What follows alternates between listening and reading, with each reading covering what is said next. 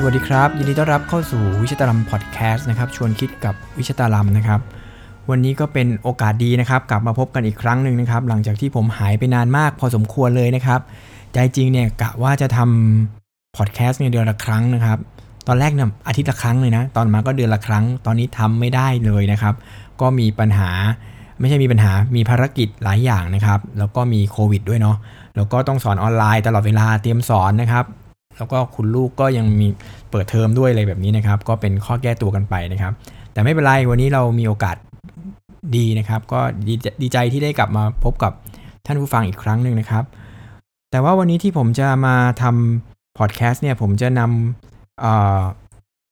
เขาเรียกว่าอะไรนะการบรรยายพิเศษนะครับ ในรายวิชาที่ผมสอนเองนะครับ ก็คือในวิชาหลักการดนตรีศึกษานะครับของ สาขาวิชาดนตรีศึกษาคณะครุศาสตร์จุฬาลงกรณ์มหาวิทยาลัยนะครับ พอดีผมได้รับเกียรติจากอาจารย์อนันต์นาคคงนะครับ คุณครูของผมเองนะครับ ซึ่งท่านจะมาบรรยายในหัวข้อเกี่ยวกับดนตรีศึกษาเพื่อการเล่น หรือดนตรีศึกษาเพื่อการแสดงครับ หัวข้อนี้ก็เป็นหัวข้อที่น่าสนใจนะครับ แล้วมีมุมมองในการพูดคุยแลกเปลี่ยนอะไรกันในห้องเรียนที่สนุกสนานทีเดียวนะครับ แล้วอาจารย์อนันต์ก็เตรียม เตรียมข้อมูลในการมาบรรยายอย่างดี ผมก็เลยคิดว่าเออ ผมควรจะต้องเอา จริง ๆ ผมทำเปิดซูมนะครับ ให้ทุกคนเข้าไป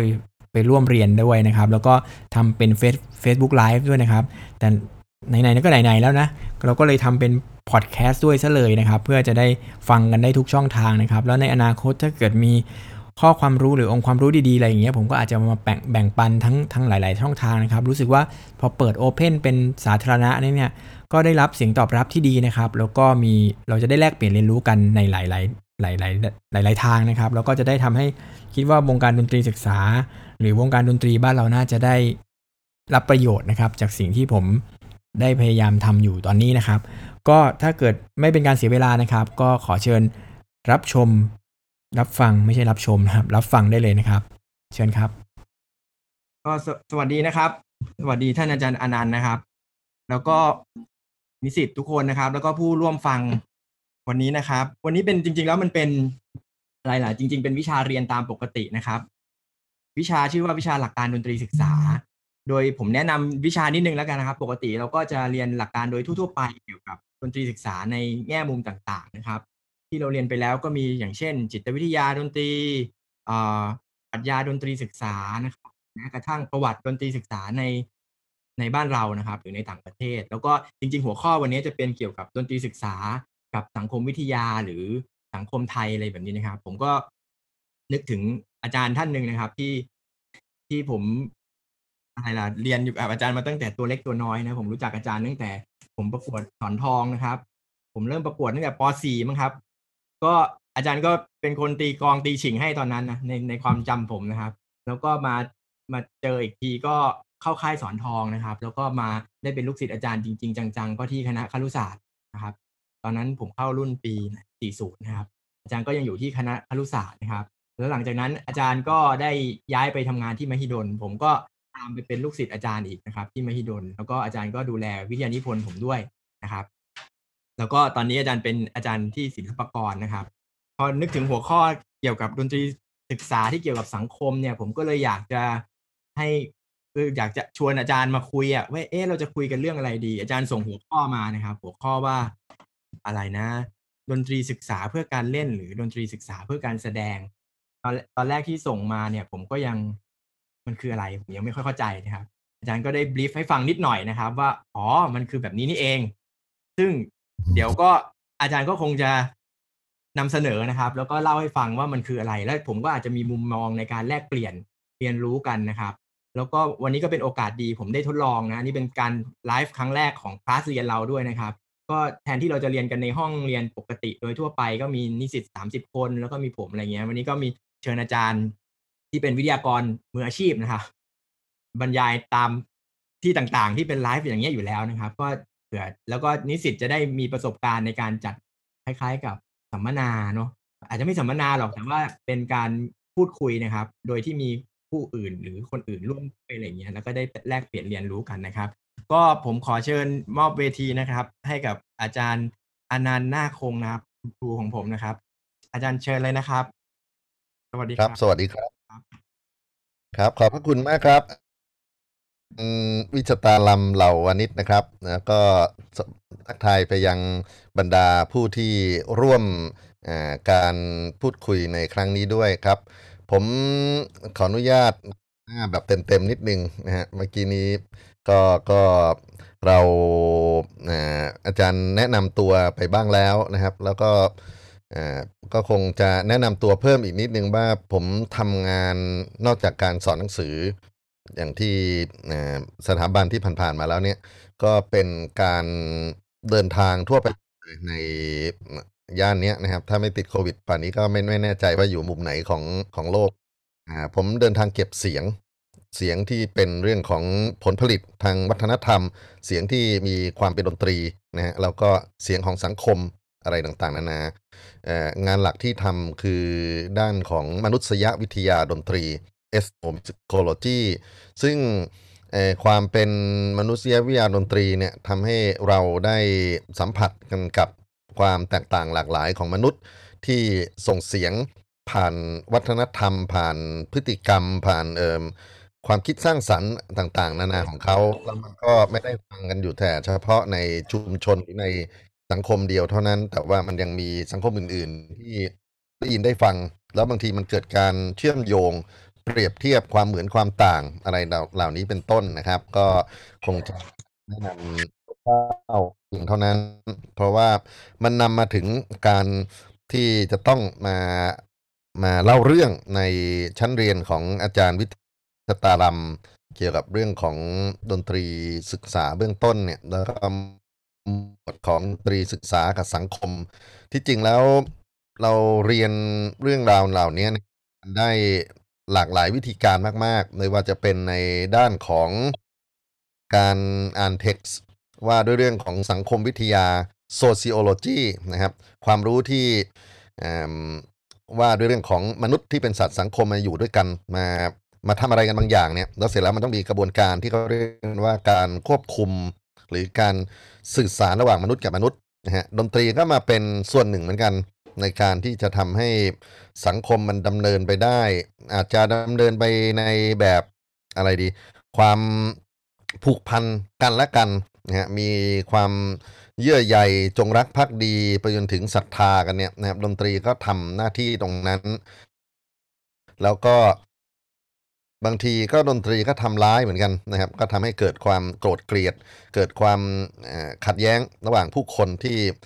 ที่คิดต่างกันในสังคม ด้วยการมีเพลงที่สนับสนุนความคิดต่างอะไรเหล่านี้ ซึ่ง อาจจะไม่จำเป็นต้องไปยกตัวอย่างไอ้ไอ้พวกว่าคิดเหมือนคิดต่างอะไรอย่างนั้นมากนะฮะหรือทำไงเราถึงจะเรียกว่ามีความตระหนักในในคุณค่าของของการอยู่ร่วมกันในสังคมด้วยตัวบทเพลงนะครับก็บทเพลงทำหน้าที่เยอะ คราวนี้โยงมาที่เรื่องราวของ Music Education ดนตรีศึกษา ซึ่งเรามีอีกหนึ่งบทบาทของ การทำงานด้านของดนตรีศึกษาคือการจัดการเรียนการสอนใช่ไหมอ่าคิดว่าหลายคนในที่นี้จริง ๆ มันน่าจะต้องทุกคนนะนะที่เป็นชั้นเรียนเนี้ยก็คือเราคาดหมายว่าเราจะมีครูดนตรีที่ดี เราจะมีครูดนตรีที่มีองค์ความรู้ทั้งเรื่องของวิชาที่จะต้องสอนนั่นก็คือวิชาดนตรี ซึ่งมันมีทั้งขาของ ทฤษฎีดนตรี ขาของประวัติศาสตร์ดนตรี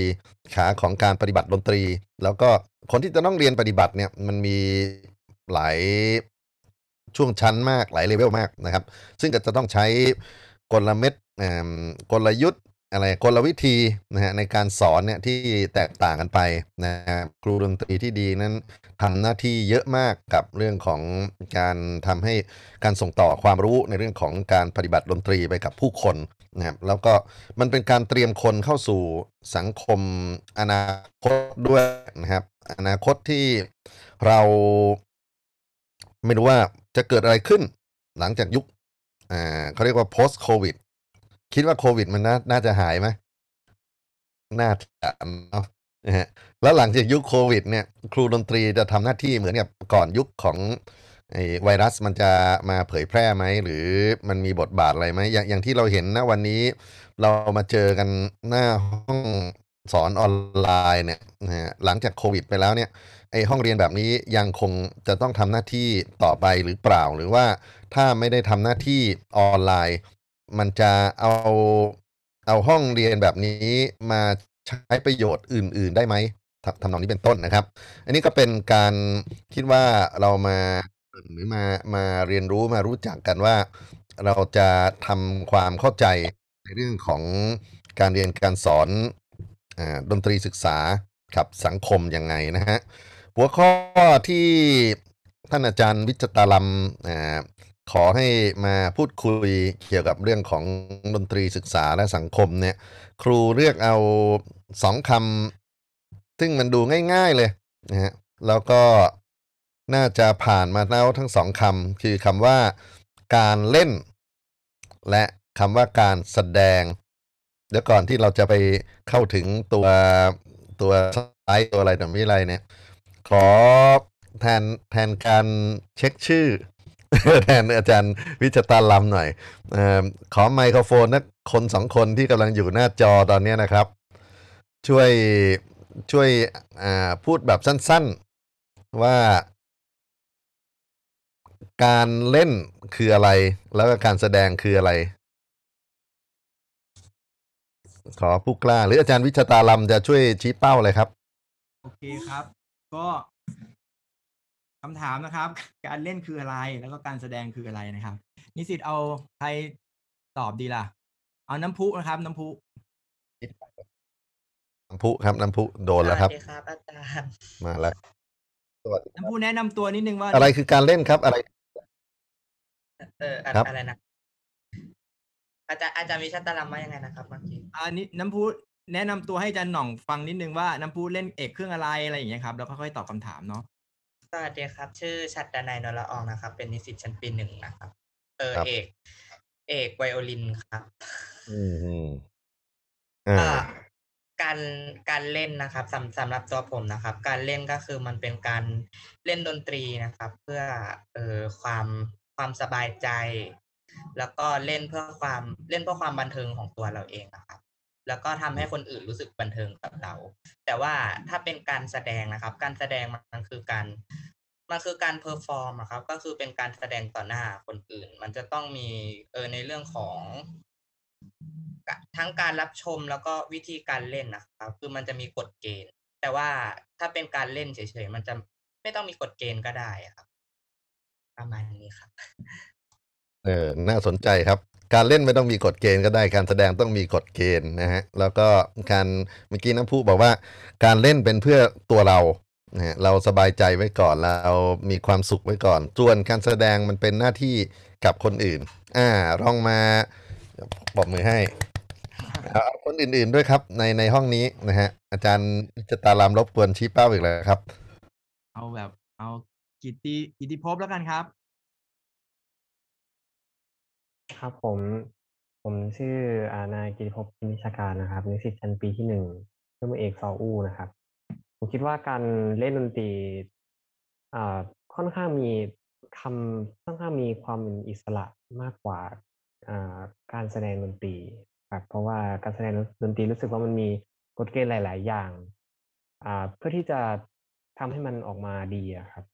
อืม การการเล่นดนตรีมันค่อนข้างมีอิสระ มากกว่าการแสดงดนตรี ผมคิดว่าอย่างนั้นนะ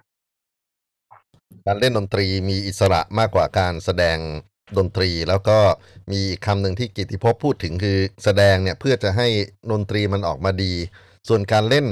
ไม่ไม่ไม่ได้บอกว่าจะออกมาดีหรือมันไม่ดีนะครับ แต่ว่าการแสดงเป็นเป็นสิ่งที่มีเป้านะน่าสนใจอีกครับ ขอบคุณมากอ่าขออีกสักหนึ่งลายครับ ชี้เป้าได้เลยครับ อาจารย์วิจตาลัมอัดอัศดาวุฒิครับ อัศดาวุฒิครับ เชิญครับ สวัสดีครับ ผมนายอัศราวุฒิชูวันนะครับ เครื่องมือเอกเครื่องหนังไทยครับผม อืมครับในในความคิดของผมก็ คำว่าการเล่นกับการแสดงมันก็มีความหมายที่แบบว่าคล้ายคลึงและแบบใกล้เคียงกันมากมันจะเหมือนมีเส้นบางๆกั้นอยู่ แล้วก็ไอ้เส้นบางๆของแต่ละคนมันก็จะมองในมุมที่ต่างกันนะครับ ส่วนในมุมของผมนะครับ ผมคิดว่าการเล่นมันเป็นความพอใจของเราครับ คือการที่เราจะเล่นดนตรี อย่างแรกคือเราเราต้องเล่นดนตรีด้วยความด้วยอย่างที่เรามีความสุข คือ อาจจะเป็นการที่เราซ้อมหรือการที่เราเล่นกับคนอื่น เพื่อนซ้อมในวงเลยครับมันก็จะไม่มีแบบว่าแรงกดดันความเครียดอะไรมากแต่ถ้าเกิดเป็นการแสดงเนี่ยครับ เหมือนการที่เราจะต้องเอาสิ่งที่เรามีเนี่ยแสดงออกไปให้คนอื่น หรือว่าผู้ชมได้ได้รับรับชมแล้วก็มีความรู้สึกที่ดีจากความรู้สึกเราที่มีต่อดนตรีที่แสดงออกไป ผมว่ามัน ก็อธิบายยากพอสมควรครับ แต่ก็ในความคิดของผมก็ประมาณนี้ครับ ขอบคุณครับ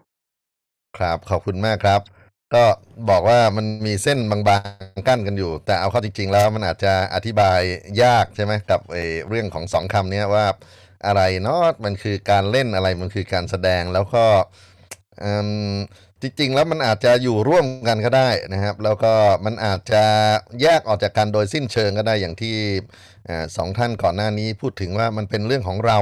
แล้วอีกอีกอันหนึงมันเป็นเรื่องของคนอื่นนะฮะแล้วก็สิ่งที่มันเป็นการที่จะต้องเมื่อไหร่จะต้องแสดงแล้วเมื่อไหร่จะต้องเล่นเนี่ยบางทีมันมันบอกไม่ถูกแม้แต่ช่วงเวลาที่เราเรียกว่ามันคือการเล่นการแสดงอะไรพวกนั้นอขออีกสักสักหนึ่งคนแต่คราวนี้ถามว่าครูดนตรีทำหน้าที่สอน วิชาการแสดงดนตรี หรือวิชาการเล่นดนตรี อาอาจารย์วิชตาลำเขาเข้าใจคำถามไหมครับเอ่ยครับ ถ้าเราเป็นครูดนตรีศึกษาเนี่ย เราจะต้องเอ่อเราจะต้องทำหน้าที่อะไรระหว่าง ระหว่างหน้าที่ที่จะส่งให้ลูกศิษย์ของเราไปอยู่ที่โลกของการแสดงหรือผมดนตรี ในในส่วนของผมเนาะผมก็ ผมก็จะมี มันก็จะได้ผมผมเห็นประโยชน์ของทั้งสองแบบนะครับ ถ้าเกิครัดบการเล่นเนี่ยมันมันเป็นพื้นฐาน ถ้าเกิดในเด็กเล็ก ๆ เนี่ย การเล่นเนี่ยมันเป็นพื้นฐานอย่างหนึ่งของชีวิตเด็ก พอดีผมมีลูกเล็กด้วยเนี่ย ถ้าเกิดครับเราจะสอนให้ลูกเล่นดนตรีเนี่ย หรือเล่นกีฬาอะไรก็แล้วแต่ มันจะต้องคือถ้าไม่ว่าจะสอนอะไรมันต้องผ่านการเล่น แล้วมันก็เป็นธรรมชาติของมนุษย์เด็ก ที่เขาจะเรียนรู้ทุกอย่างผ่านจากการเล่นของเขาอะครับ ถ้าเกิดเพราะฉะนั้น เพราะฉะนั้นการที่จะผสมผสานเรื่องดนตรีลงไปในการเล่นเนี่ย ก็เลยจะเป็นสิ่งสำคัญ ส่วนการแสดงเนี่ยมันก็มีคุณประโยชน์ของมันพอสมควรนะ ในการที่จะถ่ายทอดความรู้สึกนึกคิดให้มันเป็นทางการหรืออะไรอย่างที่ที่ที่เราพูดคุยกันไปเนี่ย และการที่เราไปแสดงในแบบมีการฝึกซ้อมหรือการเตรียมตัว หรืออะไรที่เป็น on stage เนี่ย มันก็จะได้วิธีคิดมุมมองและคุณค่าของดนตรีอีกแบบหนึ่งเหมือนกัน คราวนี้มันก็ต้องเป็นการผสมผสานกันระหว่าง มันมันก็พูดยากครับ อาจารย์ เพราะว่า เพราะว่าบางทีเนี่ย มันก็คล้ายๆกับสมมติเราจะบังคับให้ลูกเราเล่นดนตรี หรือว่าเราจะให้เล่นดนตรีแบบเล่นๆไปอย่างเงี้ย มันผมก็เคยมีคำถามนะ ผมผมเอาเอาลูกไปเรียนวาดรูปเนี่ย ครับ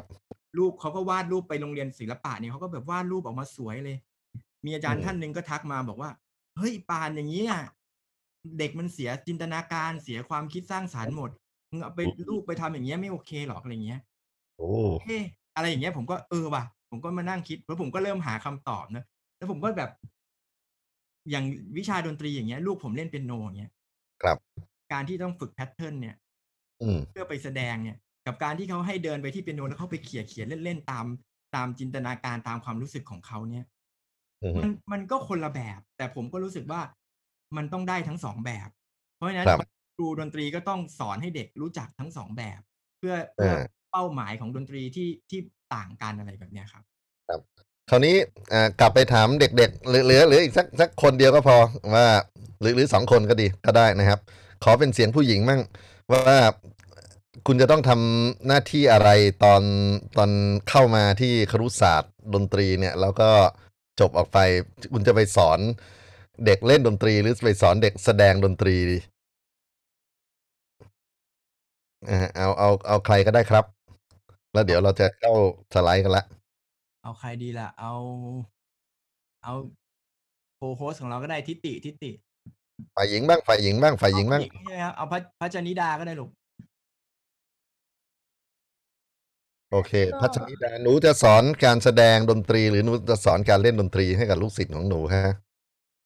เป็นหนูหนูก็สอนการเล่นค่ะเพราะว่าอย่างที่ครูปานบอกว่า มันเป็นพื้นฐานที่แบบทุกคนต้อง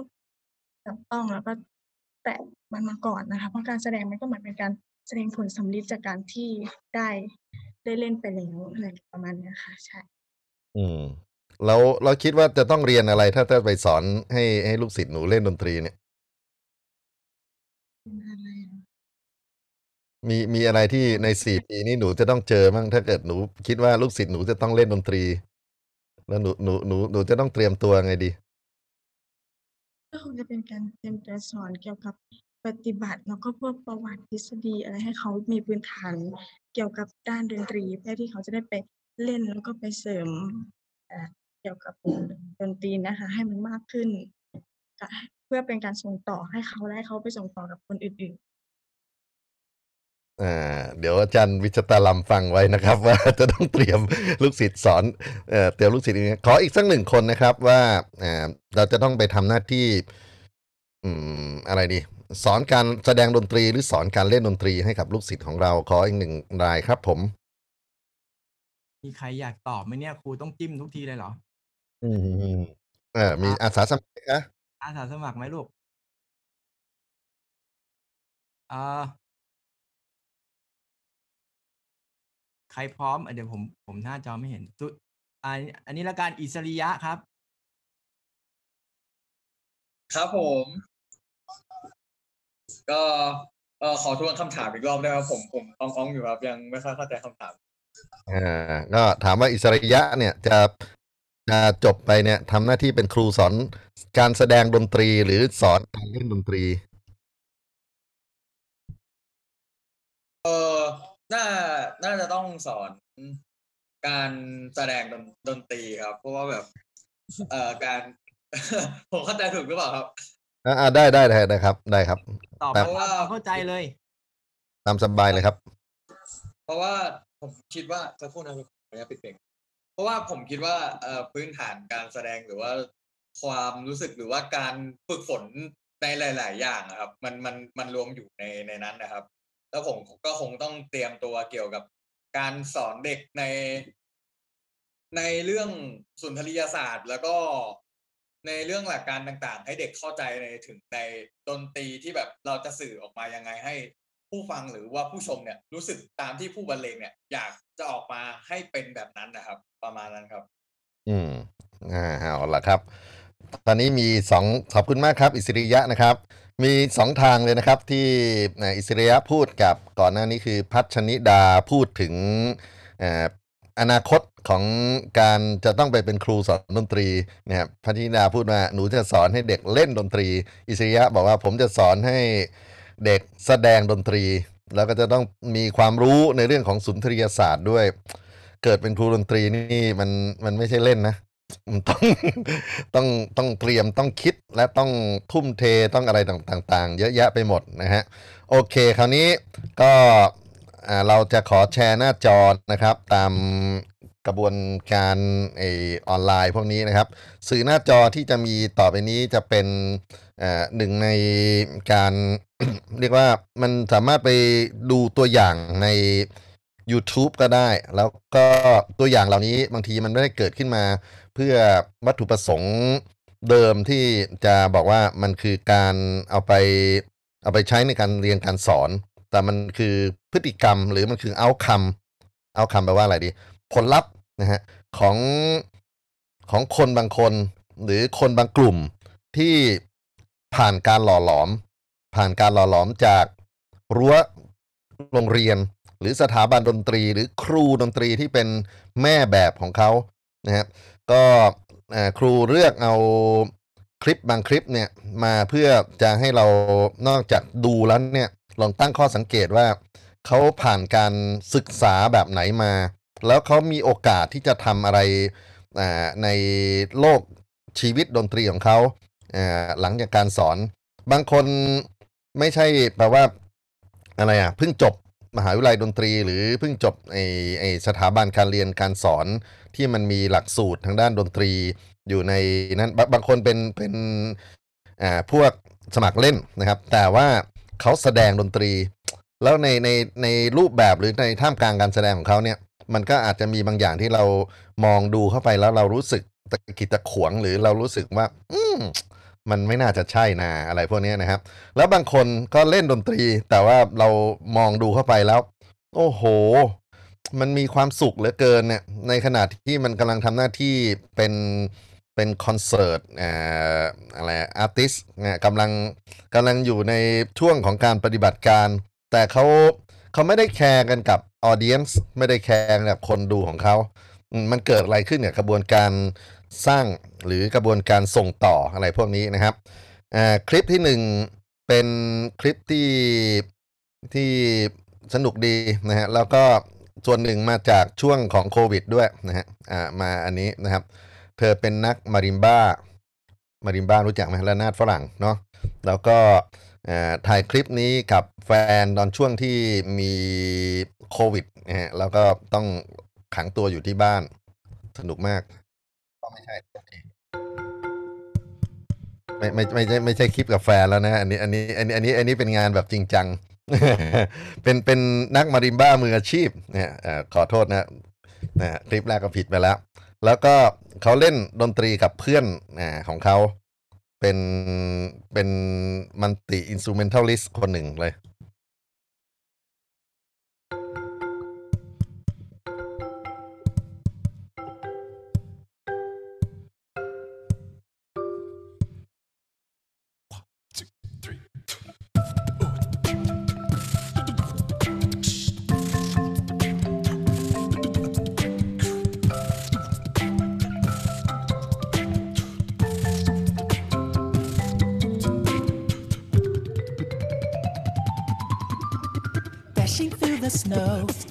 horse open sleigh. Over the fields we go, laughing all the way. Bells on bobtails ring, making spirits bright. What fun it is to ride and sing a sleighing song too.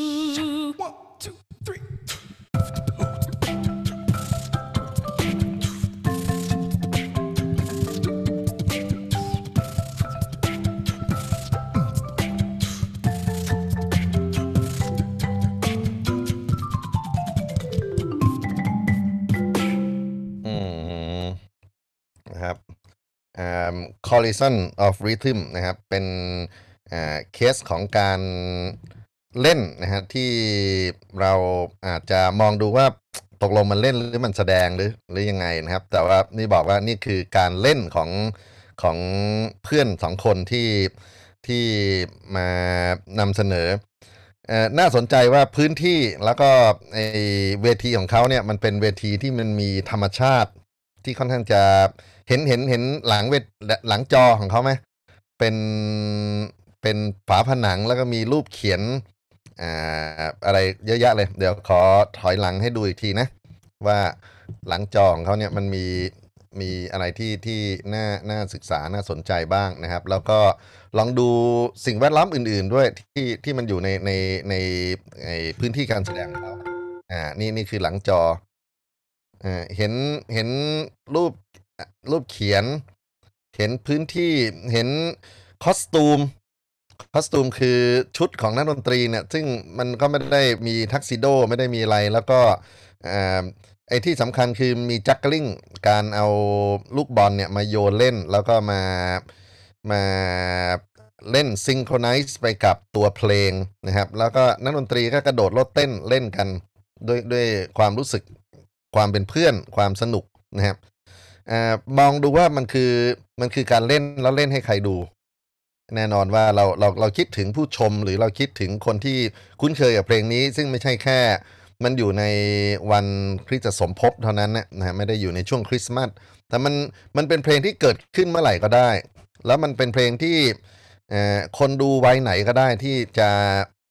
จะลิงก์ตัวเองจะมีการเชื่อมโยงตัวเองกับเพลง หรือตัวการละเล่นแบบนี้ลองมาดูอีกสัก เขานะครับ คู่นี้เหมือนกันแต่นี่ถอยหลังไปหลายปีก่อนหน้าที่คนขวามือเขาจะตอนหลังแก่และหัวล้านนะฮะ「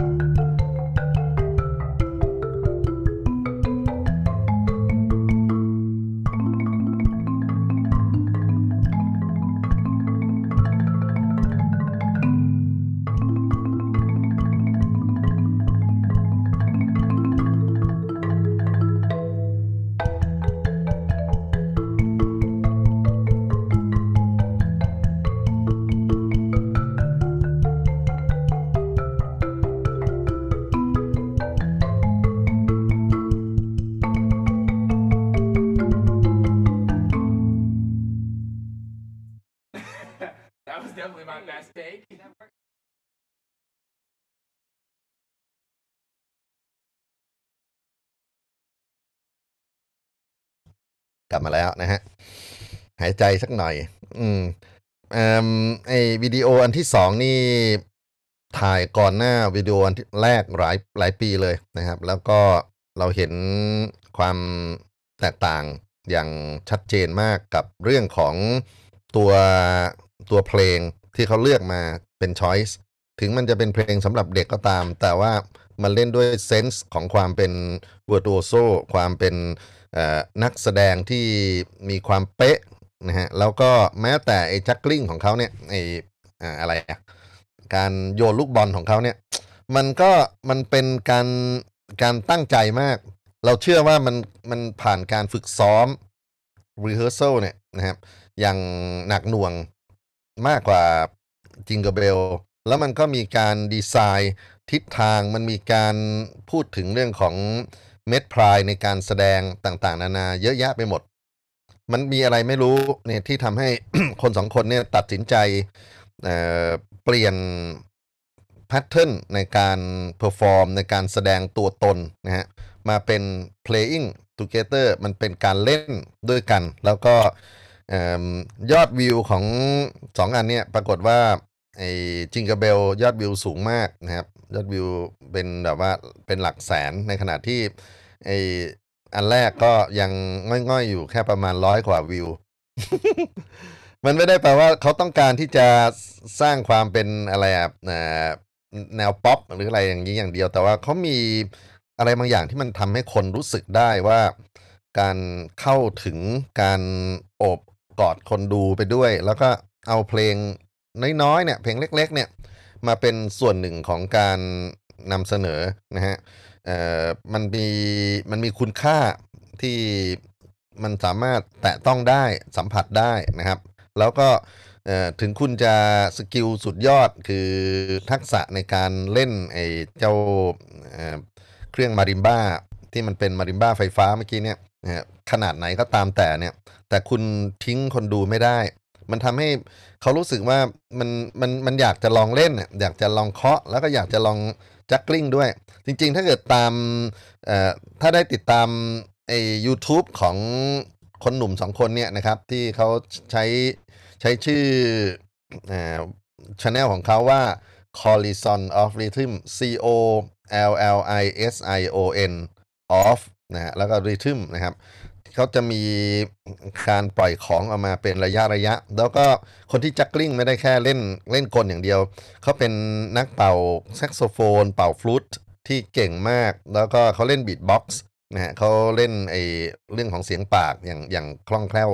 เป็นเป็นที่ยิ่งเลยนะฮะก็นี่ก็เป็นอีกหนึ่งในเรื่องของอการพูดถึง perform และการพูดถึง playing นะครับ หัวข้อต่อไป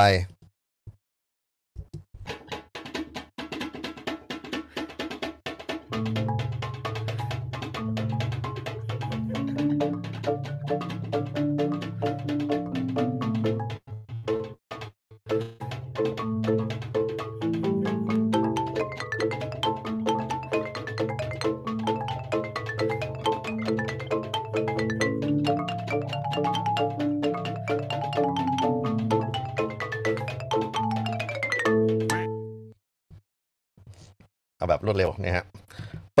หวังเปยเปยหวังเป็นนักเล่น percussion ที่เก่งที่สุดคนหนึ่งของประเทศจีน ประเทศจีนยิ่งใหญ่นะ เป็นประเทศแบบว่ามีมีไอประชากรเป็นพันล้านเนี่ยแล้วก็พื้นที่มันใหญ่มาก ใครจะขึ้นมาอยู่บนไอ้ Hall of Fame สักคนหนึ่งพื้นที่ที่คนเขายกย่องเนี่ย มันต้องผ่านการ การเรียนรู้การฝึกฝนความทุ่มเทในเรื่องของของงานของเขามามาอย่างยิ่งใหญ่แล้วนะครับ ลองลองไปเซิร์ชคำว่าเบยเบย B E I B E I รบกวนอาจารย์ช่วยพิมพ์ให้นั่นทีนะฮะ B E I B E I แล้วก็ W A N G วังนะครับใน YouTube จะเจองานที่มันเป็น serious music งานที่มันเป็นแบบว่าไอเอิ่มดนตรีจริงจัง อย่างอย่างหนักหน่วงมาก แล้วก็มีบรรดาคอมโพเซอร์ระดับโลกเนี่ย ที่จะ อืมอะไรครับสนับสนุนให้เธอกลายเป็นสาวน้อยอัจฉริยะ สาวน้อยมหัศจรรย์ เบยเปยหวังต้องต้องเล่นเพลงไอ้ที่มันมีอ่าจังหวะส่วนที่ยากแบบยากโคตรแล้วก็ตัวโน้ตที่มันโหดเหี้ยมมหาศาลนะฮะแล้วก็มีอ่า ไอ้ challenge อื่นๆ ว่าจะต้องไปดวลกันกับวงซิมโฟนียักษ์ใหญ่บนโน้ตหนวดนี้ เธอจบจากไอ้ Central Conservatory of Music ที่ปักกิ่งนะครับซึ่งมันเป็นวิทยาลัยดนตรีที่ยากที่สุดของของโลกด้วยไม่ใช่แค่ของปักกิ่งของจีนอย่างเดียว แล้วก็ไปจบ Royal Academy of Music ที่ลอนดอน แล้วก็ตัดสินใจอยู่ลอนดอนไม่กลับบ้านนะครับ แล้วก็กลายมาเป็น soloist ของวงการ percussion ที่ที่ค่าตัวสูงที่สุดคนหนึ่งนะฮะ แล้วก็มีคอมมิชชั่นคือไอค่าจ้างแต่งเพลงให้กับเบยเบยหวังเนี่ย เยอะมากตั้งแต่โควิดที่ผ่านมาคือปีที่ผ่านมาเนี่ย มีไองาน YouTube ที่เบยเบยหวังทำออกมาเผยแพร่หลายชิ้นที่มันพลิกความรู้สึกของผู้คนว่า เธอเธอต้องการอิสระเสรี เธอต้องการความสุขในชีวิต เธอต้องการไอสิ่งที่มันเป็นพื้นที่ที่เธอจะจะใช้ลมหายใจ แล้วก็เธอสนุกได้แล้วเธอก็เซ็กซี่ได้ด้วยนะครับอย่างเมื่อกี้นี้ที่เห็นที่เขาเคาะไอ้นั่นนะฮะแล้วก็เธอต้องการเล่นโน้ตที่ไม่ต้องให้ใครเขียนเนี่ยแต่ว่าเธอเธอสนุกได้กำหนดได้ ที่เราเรียกกันว่า improvisation นะครับ มีเพลง improvisation ของเปิดเปยหวังนะฮะที่ออกมาในช่วงหลังจากที่ไอ้วงออเคสตราล่มสลาย คือคือไม่ได้แปลว่าวงวงเขาล่มจมนะ แต่ว่ามันไม่มีคนดูโควิดเนี่ยมันมันทำให้ทำให้ไอ้คอนเสิร์ตต้อง cancel ทำให้การอ่าไปอะไรอะทัวร์นะฮะของของเปิดเปยหวังที่มันจะต้องหิ้วกระเป๋าไปทั่วโลกเลย ไปเล่นอะไรเนี่ย ต้องขังตัวอยู่ในห้องนะฮะแล้วว่าแล้วก็มีไอ้เป็ดตัวนี้เข้ามา หรือมันมีอีกหนึ่งวิดีโอ ซึ่งแนะนำเหมือนกันสนุกดีก็คือเขาคนไอ้ช่วงของของโควิดเขาจะต้องซื้อของออนไลน์กันใช่ไหมแล้วก็บ้านเราก็ต้องมีเยอะแยะพวก Grab พวกอะไรเดี๋ยวมีอะไรเนี่ย เธอก็เอาไอ้ไอ้ของออนไลน์ต่างๆ เนี่ยมามาเล่นสนุกอะ่ะพวกเอ่อพวกกล่อง พวกไอ้ซองใส่ใส่โน่นใส่นี่นะครับ คือไอ้พัสดุไปรษณีย์มันกลายเป็น percussion ที่เธอเอามาแสดงในชีวิต แล้วบางทีก็เล่นในห้องแล้วก็เอาไอ้พวกเครื่องเตารงเตารีดเอาอะไรต่อมีอะไรเนี่ยมาเล่นด้วยนะครับ แล้วก็มีแบบว่าชวนเพื่อนที่ตกงานเหมือนกันไปเล่นกันอยู่ในสวน แล้วมันยิ้มแย้มสายตาที่มันอยู่ในใน YouTube ช่วงปีที่ผ่านมาเนี่ย มันเป็นสายตาคนละแบบอารมณ์คนละแบบกันกับที่เขาไปเผชิญชีวิตอยู่ในโลกของคอนเสิร์ตเลยทีเดียวนะครับขอบคุณอาจารย์วิชตาลัมนะครับ มีลิงก์ให้กับเด็กๆด้วยอ่าถ้าถ้าท่านที่ดูหน้าจอที่ Facebook ตอนนี้อาจจะอาจจะไม่ไม่ได้เห็นบรรยากาศข้างในห้องเรียนนะครับ แต่ว่าเราเรามีการอะไรอะส่ง ไอ้พิกัดไปให้เด็กๆในห้องเรียนว่าถ้าไปตามงานของ c r o i s o n of Rhythm หรืองานของเปิดเปยหวังเนี่ยเป็นยังไง ผมผมตั้งใจเลือกเอาศิลปินบางคนที่พยายามจะตั้งข้อสังเกตว่าไอการแสดงบนเวทีของเขากับการเล่นในโลกส่วนตัวของเขาอย่างที่ใครพูดคนแรกเลยว่าน้ำพุนะฮะมันมีมันมีอะไรที่เกี่ยวเนื่องกันหรือเปล่า แต่แน่นอนว่ามันมันต้องมีทักษะมาก่อน แล้วมันต้องมีแรงขับอะไรบางอย่างที่ทำให้เขารู้สึกว่าฉันฉันยังมีทางของฉันเนี่ยฉันไม่ได้แบบว่าหลุดหายไปจากไหนอะไรยังไงนะฮะเพราะนั้นก็ก็นี่ก็เป็นการแชร์อันที่สามนะฮะอขอแชร์อีกสักสองอันแล้วเดี๋ยวเข้าสู่เรื่องของตัวว่าเฉลยว่ามันคืออะไรนะฮะเปิดไปหวังไปแล้ว งานนี้เป็นงานประชุมวิชาการวิทยาศาสตร์ ทางด้านเอชีวภาพเอเดี๋ยวเขาเรียกอะไรอะชีววิทยานะครับที่ที่สำคัญมากของโลก แล้วก็บรรดานักประสาทวิทยา ไม่ใช่แปลว่าเป็นเป็นคนบ้านะ แต่แปลว่าเส้นประสาทที่มันอยู่ในโลกของเราเนี่ยเขาก็สงสัยว่ามนุษย์มีต่อมดนตรี กันยังไงแบบไหน แล้วก็ไอ้ต่อมที่ว่าเนี่ย มันมันทำให้มนุษย์สร้างดนตรีกันโดยธรรมชาติ หรือมันจะต้องมีการแบบว่ามามาปรับมาเคลื่อนย้ายมาอะไรถึงมีในในในในในต่อมที่ว่า เสร็จแล้วไอการประชุมครั้งนั้นเนี่ยนะครับเขาก็เชิญ Bobby McFerrin อ่ามาร่วมเสวนาด้วย Bobby McFerrin เป็น composer เป็น conductor นะฮะเป็นคนดำแล้วก็เป็นอ่าคนที่ สร้างดนตรีที่เขาเรียกว่า improvisation ที่เก่งที่สุดคนหนึ่งของโลก มีอัลบั้มที่คนซื้องาน improvisation ของบ๊อบบี้แมคฟารินเนี่ยไปไปเรียนรู้ไปไปหาแรงบันดาลใจไปหามุกเนี่ยเยอะแยะ แล้วเขาก็ชอบทำงานกับชุมชน คือประประเภทที่บางคนไม่รู้จักดนตรีเลยนะฮะงานนี้บ๊อบบี้แมคฟารินมาพูดถึงเรื่องของ pentatonic scale นะครับ กับนักวิทยาศาสตร์อีก 4-5 คนที่อยู่ข้างหน้านี้นะครับล้วนแล้วแต่เป็นศาสตราจารย์ด็อกเตอร์รุ่นใหญ่ของโลกทั้งนั้น ดูที่ว่าเขาจะทำอะไร Expectations? Expectations. What?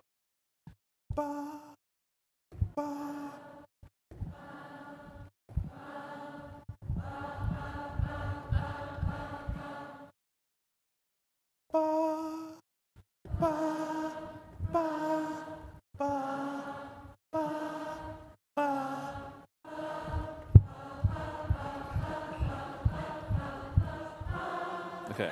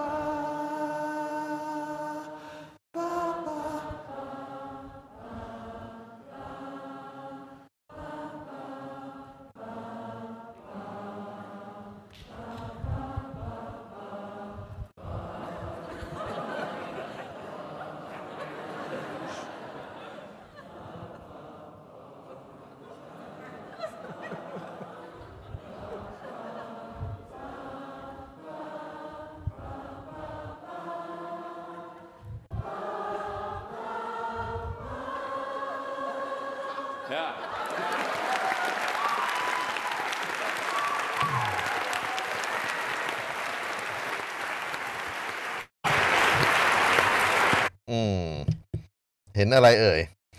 เห็นการเรียนรู้อย่างฉับพลันนะฮะของคนดูจำนวนมาก ซึ่งแทบจะทั้งหมดเป็นนักวิทยาศาสตร์ทางเรื่องเกี่ยวกับไอ้ระบบชีวะ การทำงานของต่อมโน่นนี่นั่นนะฮะไอ้ไอ้ไอ้โลกของการการเรียนรู้เรื่องความลี้ลับในในร่างกายมนุษย์เนี่ยมันมันมันเหลือเกินจริง ๆ นะครับ บ๊อบบี้แมคฟารินไม่ได้พกเอาตำราไม่ได้พกเอาไอ้สิ่งที่มันเป็นสับแสงที่ยุ่งยากอะไรเลย เขาเอาโน้ตมาห้าตัวปาปาปาปาปาปาปาปาปาปาแล้วก็ใช้ไม่ได้ใช้มือด้วยซ้ำนะครับใช้ตีนในการที่จะทำให้โน้ตเนี่ยมันมันเดินทางไปอยู่บน พื้นเวที ซึ่งมันก็ไม่ไม่มีกระดาษโน้ตอะไรสักตัวหนึ่ง แต่ว่าการทำงานของของประสาทตาของผู้คนปากของผู้คน แล้วก็ Bobby McFerrin เล่นสนุก on top ของทุกอย่างโดยการ improvise โดยการร้องโดยการเอ่อเล่นกับกันกับคนดู นี่คืออีกหนึ่งเรื่องที่เรากำลังพูดถึงว่าเขา perform หรือเขา playหรือเขาผสมสองอย่าง เพื่อที่จะทำให้มันเกิดไอ้ผลลัพธ์ในการในการเรียนรู้ด้วย แล้วผลลัพธ์ในการที่จะคิดต่อของของคนคนอื่นที่อยู่ใน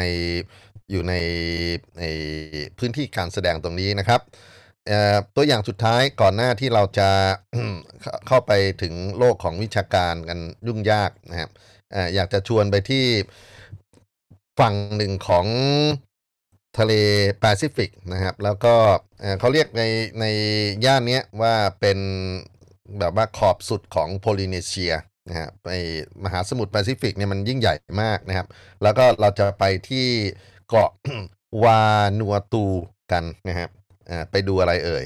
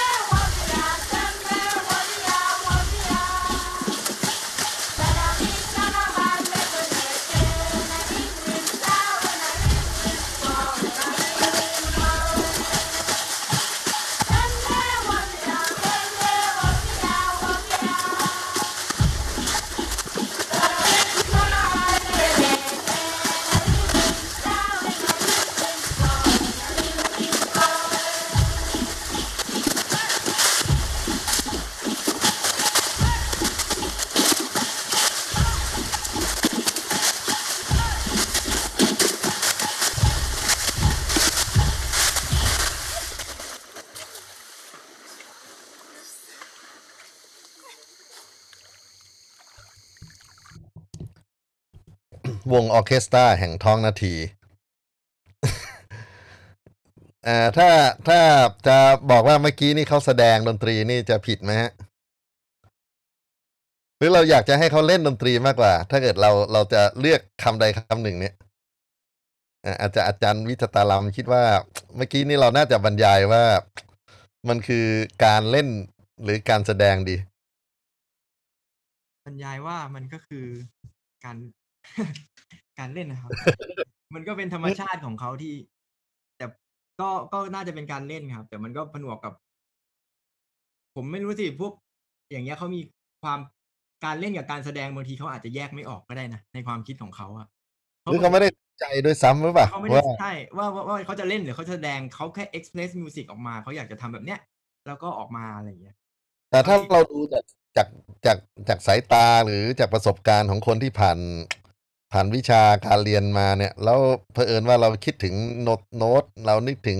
เออในในห้องนี้มีใครที่เป็นพวกนักร้องหรือนักนักเออเออเพอชันมีมีมีมีใครเรียนร้องอยู่ในห้องนี้ไหมเคยเคยเห็นใครแบบว่าลงไปแช่น้ำแล้วร้องเพลงบ้างไหมแล้วแล้วเขาไม่ได้ร้องอย่างเดียวนะเขาเขาทำอะไรเขาเขากระทุ่มน้ำเป็นจังหวะ แล้วก็เล่นด้วยกันเยอะแยะไปหมด หรือแสดงด้วยกันเยอะแยะไปหมด อืม จริงๆ อย่างที่อาจารย์วิจตาลัมอาจจะพูดว่าเขาเขาเขาเขาอาจจะเล่นก็ได้นะฮะหรือเขาอาจจะแสดงก็ได้ เพราะว่าถ้าเราเรา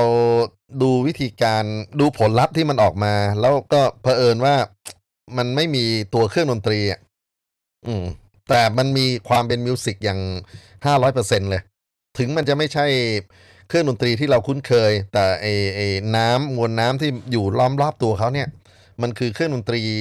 ธรรมชาติที่ยิ่งใหญ่มากๆ แล้วก็เป็นเครื่องดนตรีที่เขาสามารถสร้าง pitch สร้างไอ tone color ได้อย่าง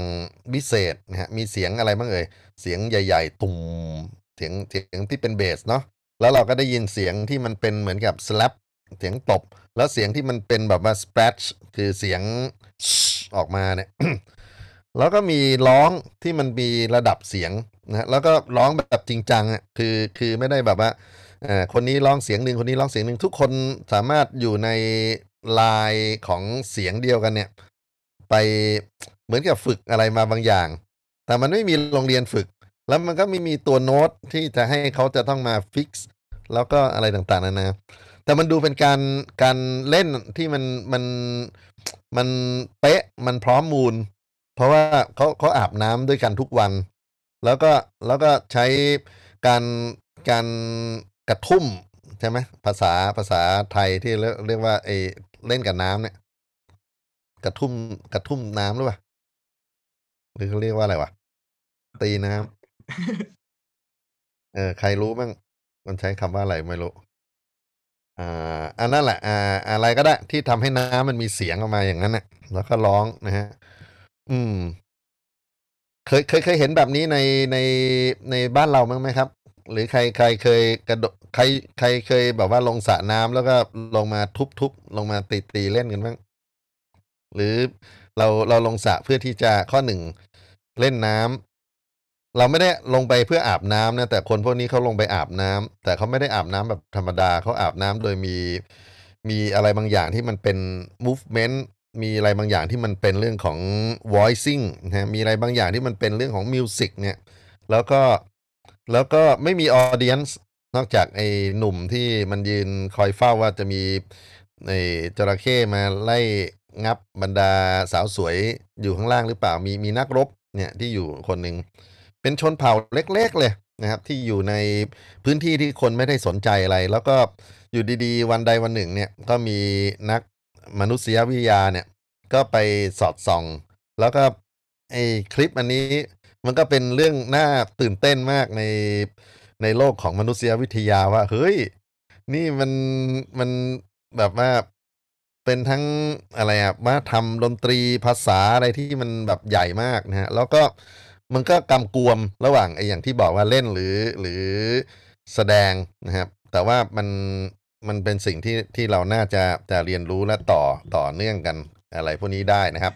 ผมขโออเคแจ้งนิดนึงได้ไหมครับอาจารย์ ได้ครับได้ครับเชิญคือครับไอไอกิจกรรมพวกเล่นกับน้ำเนี่ยพอดีเด็กอืมๆเนี่ยเขาก็จะเล่นแบบเนี้ยเนาะเออเนาะแล้วก็ร้องเพลงแล้วก็ตีทำจังหวะกับน้ำเนี่ย เวลาสังเกตเด็กเขาไปเล่นสระว่ายน้ำด้วยกันนะครับเวลาอะไรเออมันก็จะเป็นกิจกรรมที่ผมนั่งนึกแล้วเออมันบางทีก็เป็นไอเดียที่ดีนะแล้วผมก็เห็นความพยายามในการอาจารย์พอ ไปดูโรงเรียนสอนว่ายน้ำเดี๋ยวนี้นะสอนเด็กเบบีเล็ก ๆ เนี่ย ผมก็จะเห็นเขาเอาดนตรีเนี่ย มาประยุกต์ใช้กับเรื่องราวของพวกเนี้ย พอสมควร เพียงแต่ว่ามันเป็นบริบทที่แบบต้องจ่ายค่าเทอมแพงอะไรอย่างเงี้ยมันก็จะไม่เหมือนกันแบบนี้นะแต่ว่าแต่ว่าพอทำแล้วเนี่ยเด็กมันจะเป็นธรรมชาติของเขาเลย เรื่องจังหวะเรื่องอะไรเงี้ยกับน้ำการร้องเพลงอะไรเงี้ย มันจะอยู่คู่กัน เพราะฉะนั้นกระบวนการในการ เพียงแต่ว่าเราเนี่ย ในการเรียนการดนตรีศึกษาเนี่ยถ้าเรารู้จักแอพพลายหรือเอาธรรมชาติแบบเนี้ยมาใช้ในการเรียนเนี่ย ผมว่ามันก็จะเออผมก็ได้ไอเดียในการอืมจัดกิจกรรมใหม่ครับๆเนาะและอีกอีกอันหนึ่งย้อนกลับไปที่คุณบ๊อบบี้เมื่อกี้อาจารย์ผมผมเคยดูคลิปนี้แล้วผมเอามาใช้กับที่คณะครุศาสตร์โอ้ผมเคยไปครับลองใช้สองครั้งคือในวิชาสุนทรีเด็กที่ไม่ใช่เด็กดนตรีเลยนะครับครับก๊อปปี้ทุกอย่างเขาเลย แม้กระทั่งการอิมพอไว้แล้วผมก็กระโดดกระโดดแบบนั้นอะ ยังเหนื่อยเลย แต่อืมเด็กก็ทำได้เหมือนกันนะ เด็กครุได้ศาสผตลร์นะได้ผล ผมไม่ไม่น่าเชื่อว่าเด็ก เฮ้ยเฮ้ยมันก็ทำได้เหมือนกัน แล้วก็ไม่ได้เพี้ยนไม่ได้อะไรนะ แล้วก็เคยอืมไปใช้กับเด็กอนุบาลเด็กเล็กเลย เอออืมได้เหมือนกันเลย แสดงว่าเฮ้ยมันมันก็เป็นธรรมชาตินะ ตอนนั้นผม แต่ผม เนี่ยแหละเนี่ยผมก็กำลังทึ่งว่า เนี่ยไอ้แบบเนี้ยมันก็เป็นธรรมชาติที่อยู่ในตัวมนุษย์ เพียงแต่ว่ารูปแบบการศึกษาเราเนี่ยบางทีผมก็ชอบบอกนิสิตเนี่ยชอบไปสอนโน้ตก่อน ไปสัญลักษณ์ก่อนบางทีเนี่ยเราพยายามต้องดึงสิ่งที่มันเป็นธรรมชาติทางดนตรีที่มันอยู่ในในเลือดอืมในเนื้อของมนุษย์ทุกคนเนี่ยเพียงแต่เรารู้จักวิธีการดึงมันออกมาใช้เนี่ยมันก็จะได้ประโยชน์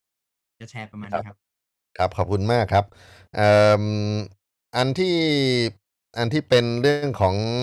น้ำเนี่ยผมผมเพิ่งนึกคำไอ้มันมีภาษาเพลงอีสานเนี่ย ที่เขาเรียกว่าลายตีกลองน้ำออกนะฮะเอ่อลายตีกลองน้ำนี่จะเป็นหนึ่งในลายพื้นบ้านเก่าแก่ แล้วก็เราไม่รู้ว่าไอ้ไอ้คำว่าตีกลองน้ำมันคือแบบเดียวกันหรือเปล่าแต่มันมีดุงดุ้งดุงดุ้งเนี่ยอยู่อยู่ข้างในนั้นนะครับซึ่งมันน่าจะเป็นการพิกอัพเสียงอะไรบางอย่างที่ที่เห็นการการ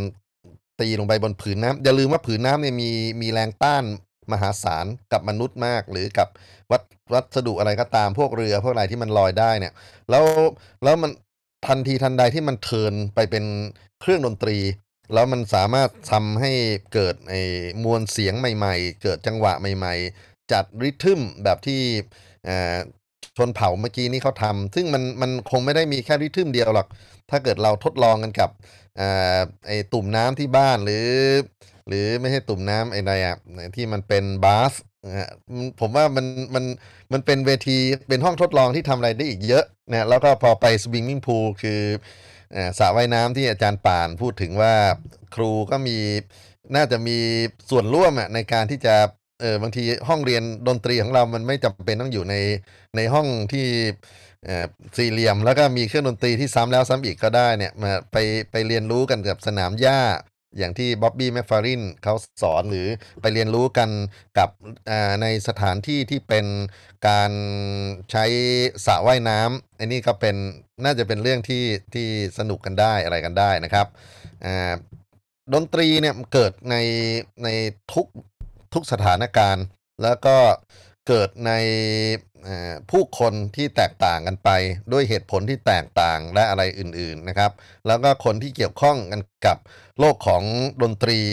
มีทั้งส่วนที่เป็น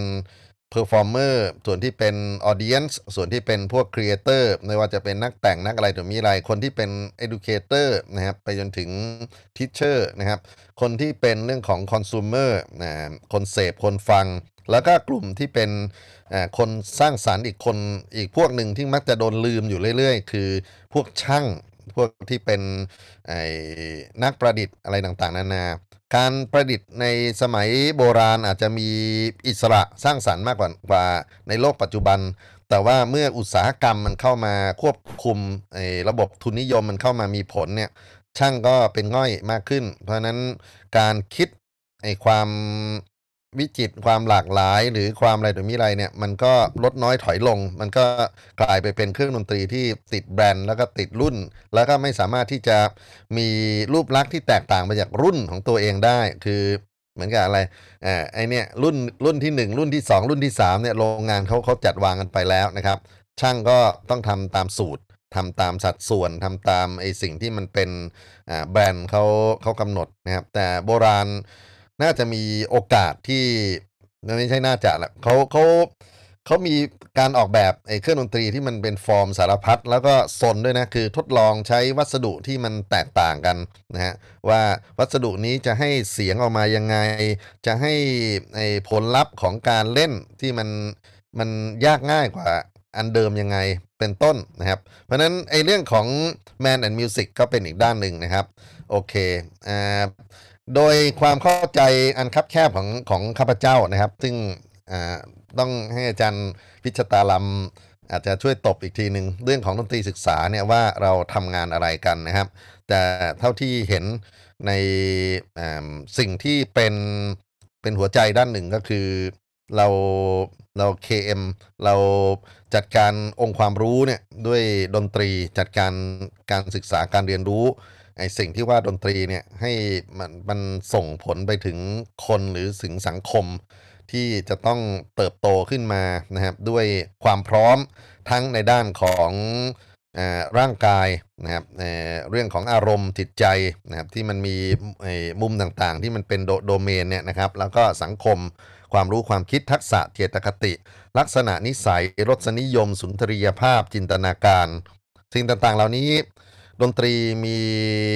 มีบทบาทในการช่วยในการพัฒนาทั้งสิ้นนะครับ รวมไปถึงเรื่องของต่อมอยากรู้อยากเห็นตั้งคำถาม ต่อมอยากจะรู้เหตุผลนะฮะหรืออยากจะรู้อะไรมากขึ้นนะฮะแล้วก็การสร้างสรรค์แนวคิดใหม่ ๆ ที่ดนตรีเป็นตัวผลักดันได้ ความสามารถในการคิดวิเคราะห์ ความการรู้จักประยุกต์นะฮะสิ่งที่มันเป็น experience ทางดนตรีเนี่ย ไปใช้ประโยชน์กับตนเองและสังคมนะครับ แล้วก็คนที่ได้ผลประโยชน์จากดนตรีศึกษา มันไม่ใช่แค่ผู้เรียนอย่างเดียว ผู้สอนเองเนี่ยก็ได้ได้ประโยชน์อย่างอย่างมากมายมหาศาล การจะเป็นคนที่จะเป็นครูนะฮะอย่างดีอย่างวิเศษอย่างลึกซึ้งบางทีต้องต้องผ่านไอ้โลกของดนตรีศึกษาคือการลงไปสอนด้วยตัวเองด้วย แล้วก็การเรียนรู้ว่า กระบวนการการสอนเนี่ยมันมีมันมีอะไรต่างๆ นานานะฮะที่ที่เป็นตัวอย่างในโลกนี้ได้ แล้วเราจะเป็นต้นแบบอีกสักคนหนึ่งได้ไหมในการเรียนการสอนนะครับ แล้วก็เราใช้สื่ออย่างไร แล้วเราใช้ evaluation อย่างไรเอ่อเรื่องของ performance เรื่องของการแสดงหรือการโชว์เนี่ยนะครับอืมไอ้ห้าข้อนี้จริง ๆ อาจจะซ้ำกับที่คำตอบของ น้องๆในในตอนต้นชั่วโมงนะมาสรุปกันอีกทีหนึ่งนะครับ แล้วก็จริง ๆ มันอาจจะมี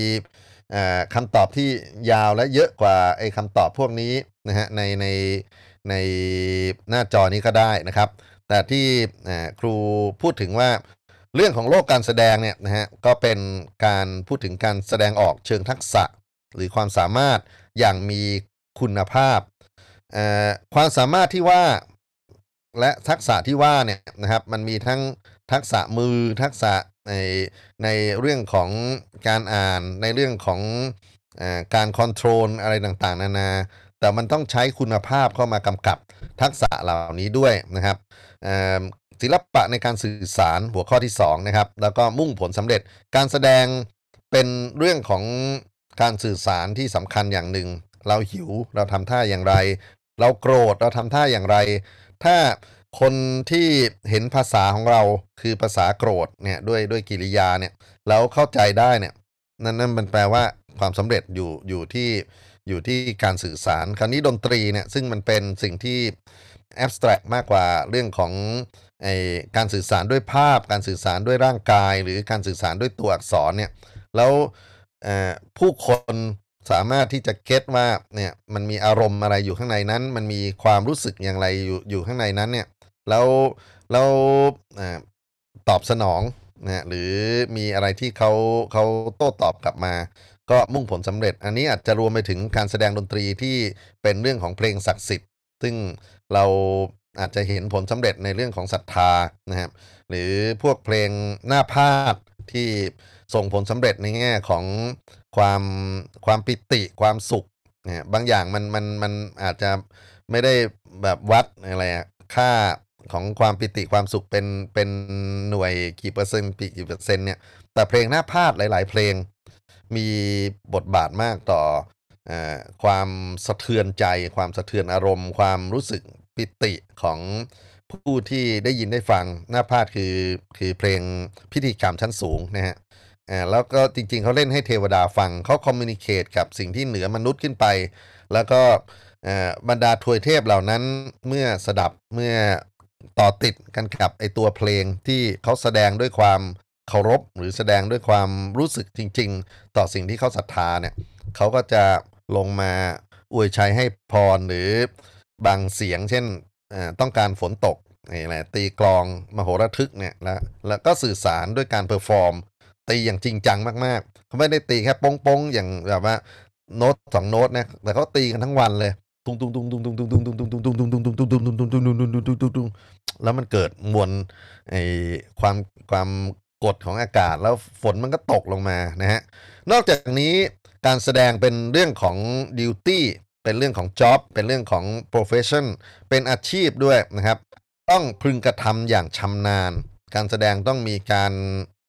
การทำแล้วทำอีก ต้องมีการเรียกว่ารับผิดชอบต่อสิ่งที่มันเป็นหน้าที่หรือสิ่งที่มันเป็นงานนั้นนะครับ แล้วก็ต้องต้องอยู่ในแทร็กของการเรียกว่าทำหน้าที่นะฮะอย่างอย่างจริงจังนะครับเพื่อเพื่อจะทำให้ผลของการแสดงออกมาประสบความสำเร็จ การแสดงมีข้อกำหนดที่ชัดเจน ซึ่งใน ฝั่งของน้องๆก็ก็พูดถึงเรื่องพวกนี้เหมือนเหมือนกันว่าเขามีกติกาใช่ไหมครูใช้คำว่า provision นะครับ มีมีสิ่งที่มันมันถูกแบบว่าตั้งเอาไว้ว่าจะต้องเล่นยังไง one two three four five มันมีสูตร หรือมันมีสิ่งที่มันเป็นฟอร์มูลาเป็นเป็นความคิดเป็นชุดอะไรของเขาเนี่ยนะครับ แล้วก็มี objective การแสดงไม่ได้ปล่อยให้มันลอย แต่ว่ามีเป้าหมายว่าทำไปทำไมทำไปเพื่ออะไรนะฮะการแสดงมีมีสิ่งที่เป็นเป็น drive เป็นแรงขับนะที่ที่สำคัญ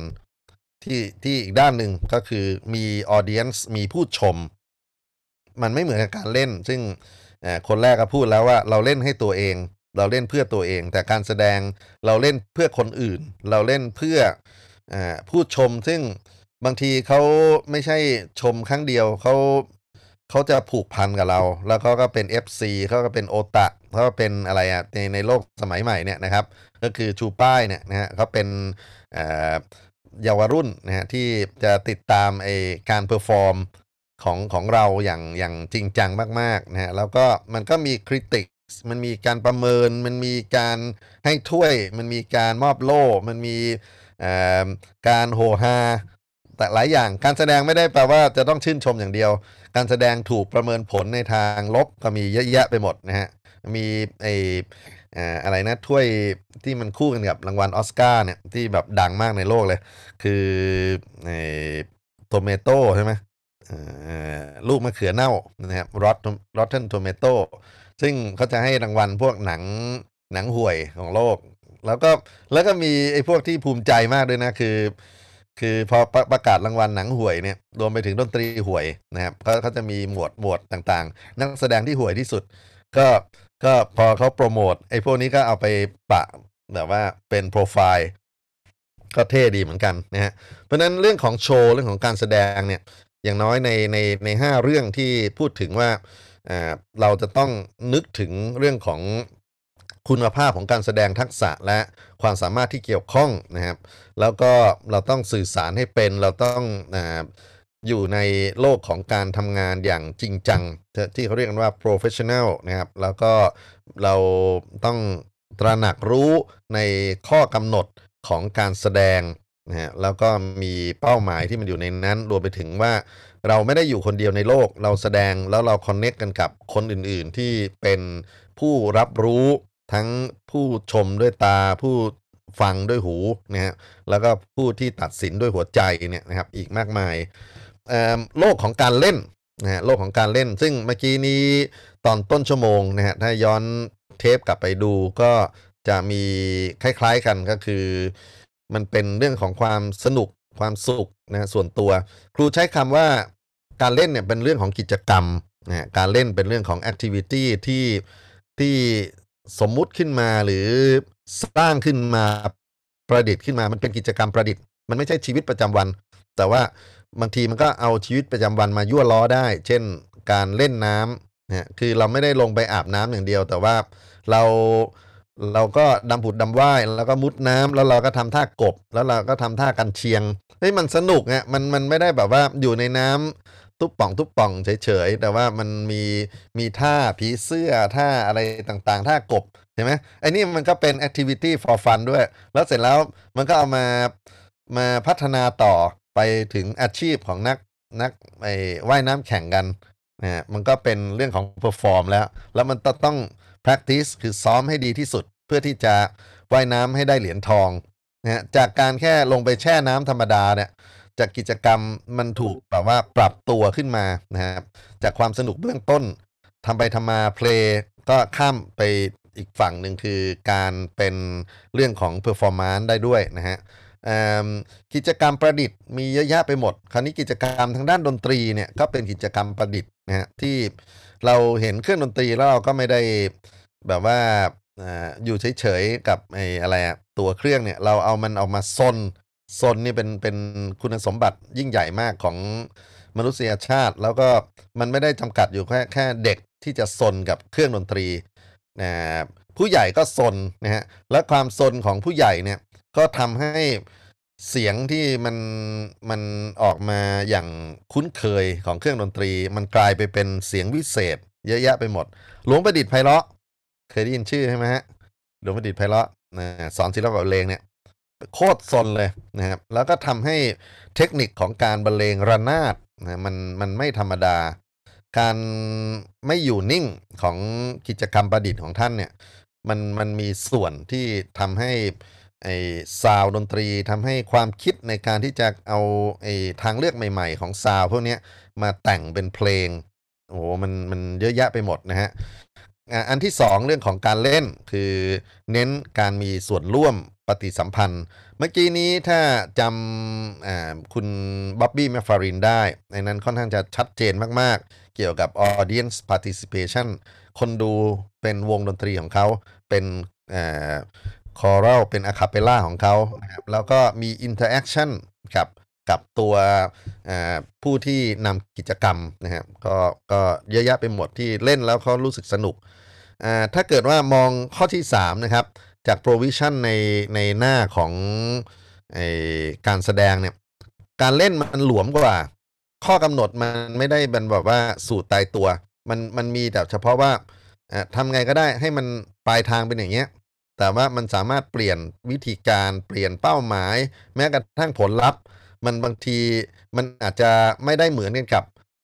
ผลลัพธ์ที่เราเราคิดไว้ตั้งแต่แรก แต่เราก็ยังเล่นอยู่ แล้วเราก็ยังรู้สึกสนุกอยู่นะครับ เอาง่าย ๆ ที่สุดเด็ก ๆ ก็โตมาจากการเล่นเกมใช่ไหม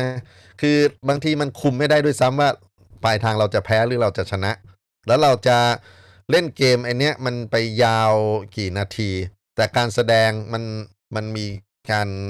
มีโครงสร้างที่ชัดเจนอยู่ แล้วก็ฟิกว่าต้องจบภายในเท่านี้เท่านี้เท่านี้ แต่การเล่นมันมันไม่ใช่อย่างนั้นนะฮะแล้วบางทีมันไม่จบก็ ก็ยังเป็นความสนุกอยู่นะฮะเพราะว่าเราเราเจออะไรบางอย่างระหว่างทางในการเล่น มีอิสระมีทางเลือกที่หลากหลายในการที่จะเล่นในการที่จะจะลงไปเล่นในในในโลกของอะไรก็ตามแต่นะครับ แล้วก็ไม่อาจคาดเดาอนาคตได้อย่างชัดเจน จริงๆแล้วน่าสนใจว่าไอไออนาคตที่ว่าของการแสดงเนี่ย ที่มันคาดเดาได้อย่างชัดเจนเนี่ย มันมันเป็นสิ่งที่ล้อมกรอบชีวิตกันเกินไปหรือเปล่า มันเป็นสิ่งที่เจนนี้ด้วยต้องเล็งผลเลิศ ต้องชนะต้องอมีความสำเร็จนะฮะแล้วบางคนยอมรับไม่ได้นะ แม้แต่การเล่นดนตรี บางคนพอเป็นนักแสดงถึงระดับหนึ่งแล้วเนี่ย เอ้ย วันนี้ร้องแล้วเสียงมันเพี้ยนไปหนึ่งตัวโน้ต โอ้โห กินไม่ได้นอนไม่หลับ เป็นบ้าไปเลยเนี่ยก็มีหรือนะสะบัดระนาดไม่ชัด แล้วก็ผูกคอตายแบบอะไรต่างๆ นานา ซึ่งมันมันปัญหามันเยอะแยะไปหมด คือเขาเรียกว่าเป็นพวกที่เขาเรียก perfectionist พวกที่ต้องต้องเป๊ะต้องแบบว่าเออฉันฉันจะอย่างเงี้ยนะครับ แต่บางคนมันไม่ได้สนใจอะแต่เขาสนุกเขาเขามีเขามีความสุขเพียงพอแล้วนะครับ แล้วก็วันรุ่งขึ้นก็ ก็อาจจะร้องเพี้ยนกว่านี้ก็ได้ แต่เขาจะมีความสุขมากขึ้นอีก แล้ววันรุ่งขึ้นก็เพี้ยนกว่าวันวันเมื่อวานนี้ ก็มีความสุขมากขึ้นไปอีก ในที่สุดเขาเขาเขาไปเจออะไรบางอย่างที่มันมันไม่ใช่แค่ ร้องตรงโน้ตทุกอย่างนะฮะแต่นักแสดงไม่ใช่อย่างนั้น นักแสดงต้องต้องต้องมีต้องมีเป้าหมายที่ชัดเจนมีสิ่งที่จะต้องเล็งผลเลิศเอาไว้ในนั้นนะครับ สุดท้ายเป็นเรื่องของกระบวนการเติบโตการเรียนรู้นะครับ เรามองว่าการเล่นเนี่ยมันเป็นส่วนหนึ่งที่อย่างที่อาจารย์ป่านอาจารย์วิจตาลัมพูดถึงเด็กๆที่เขาสังเกตตั้งแต่ปาวานลูกชายไปจนถึงเด็กอื่นๆเนี่ยว่าเอ่อเด็กมีธรรมชาติของการเรียนรู้ของการที่จะร่วมเล่นได้อย่างสม่ำเสมอนะครับ แล้วก็แล้วก็ก็พัฒนากระบวนการเล่นไปเรื่อยๆ จริงๆ การเรียนรู้ในโลกที่ เป็นอนาคตที่มันคาดเดาไม่ได้ แล้วก็เป็นสิ่งที่มนุษย์น่าจะพึงตระหนักไว้อย่างหนึ่งที่ครูอยากจะฝากไว้ก็คือ เล่นเนี่ยทำให้เรารู้จักสิ่งที่เรียกกันว่าการพ่ายแพ้ เราพร้อมที่จะแพ้ไหม เราพร้อมที่จะคือถ้าเกิดเราจำไอ้เพลงอะไรนะ เพลงกาวกีฬาของ ของใครสักคนว่ะตึมตึมตึมตึมกีฬากีฬาเป็นยาวิเศษเนี่ยเขาเขาให้ไปเล่นกีฬาด้วยกัน แล้วก็แก้แก้กองกิเลสทำคนให้เป็นคนไอ้คำพวกนี้มันสำคัญมากของพญาธรรมศักดิ์มนตรีนะฮะเจ้าพญาธรรมศักดิ์มนตรีเนี่ยแต่ง แล้วก็พูดถึงว่าผลของการฝึกตนเล่นกีฬาสากลอะไรก็ว่ากันไปอ่าด้านหนึ่งของท่านก็คือ รู้แพ้รู้ชนะ รู้อภัย การเล่นทำให้เราเรียนรู้ ที่จะยอมรับความแพ้ เรียนรู้ที่จะให้อภัย ยกโทษให้กับคนอื่นได้ เราว่าการเล่นดนตรีกับการเล่นกีฬาเนี่ยมันมันไม่ต่างกันเลยนะ คือเราเราพร้อมที่จะลูสเสียหน้า เราพร้อมที่จะที่จะตกร่องแผ่นเสียง เราพร้อมที่จะพลาดไอ้โน่นไอ้นี่ แต่เรายอมรับความแพ้นั้น เราก็วันรุ่งขึ้น หรืออนาคตที่มันจะมีต่อเนี่ย มันสามารถแก้ไขได้ แล้วเราก็ให้อภัยคนอื่นๆที่เล่นกับเราได้ บางทีแล้วการอยู่ในโรงเรียนฝึกการแสดงดนตรี หรือฝึกการแสดงทางด้านศิลปะอื่น ๆ อันนี้รวมไปถึงพวกแนวพวกเต้นรำพวกโขนพวกที่เป็นการแสดงที่ต้องการความแม่นยำต้องการความ ป๊ะเนี่ยนะครับ เราเราสูญเสียคุณค่าของความเป็นมนุษย์ไปไม่ใช่น้อยกับไอ้โลกของการแสดงแบบนั้นนะแล้วก็ไม่ใช่แค่ลูกศิษย์หรือคนที่เราไปเป้าหมายตัวเราเองเนี่ยแหละ ครูที่สอนการแสดงเนี่ยบางทีแล้วเราลืมสิ่งที่มันเป็นธรรมชาติดั้งเดิมของมนุษย์ไปด้วยนะครับ เพราะนั้นก็จะคืนความสุขให้ประชาชนต่อไปนี้นะครับ โดยการ โดยการดูสไลด์ดูเอ่อวิดีโอกันไปเรื่อยๆถึงถึงถึงตรงนี้มีอะไรใครอยากจะแชร์ หรืออยากจะสงสัยอะไรไหมครับ นิดหนึ่งฮัลโหลยังอยู่หน้าจอกันไหมจ๊ะ มีใครสงสัยอะไรกันไหมโอ้โห ผู้ชม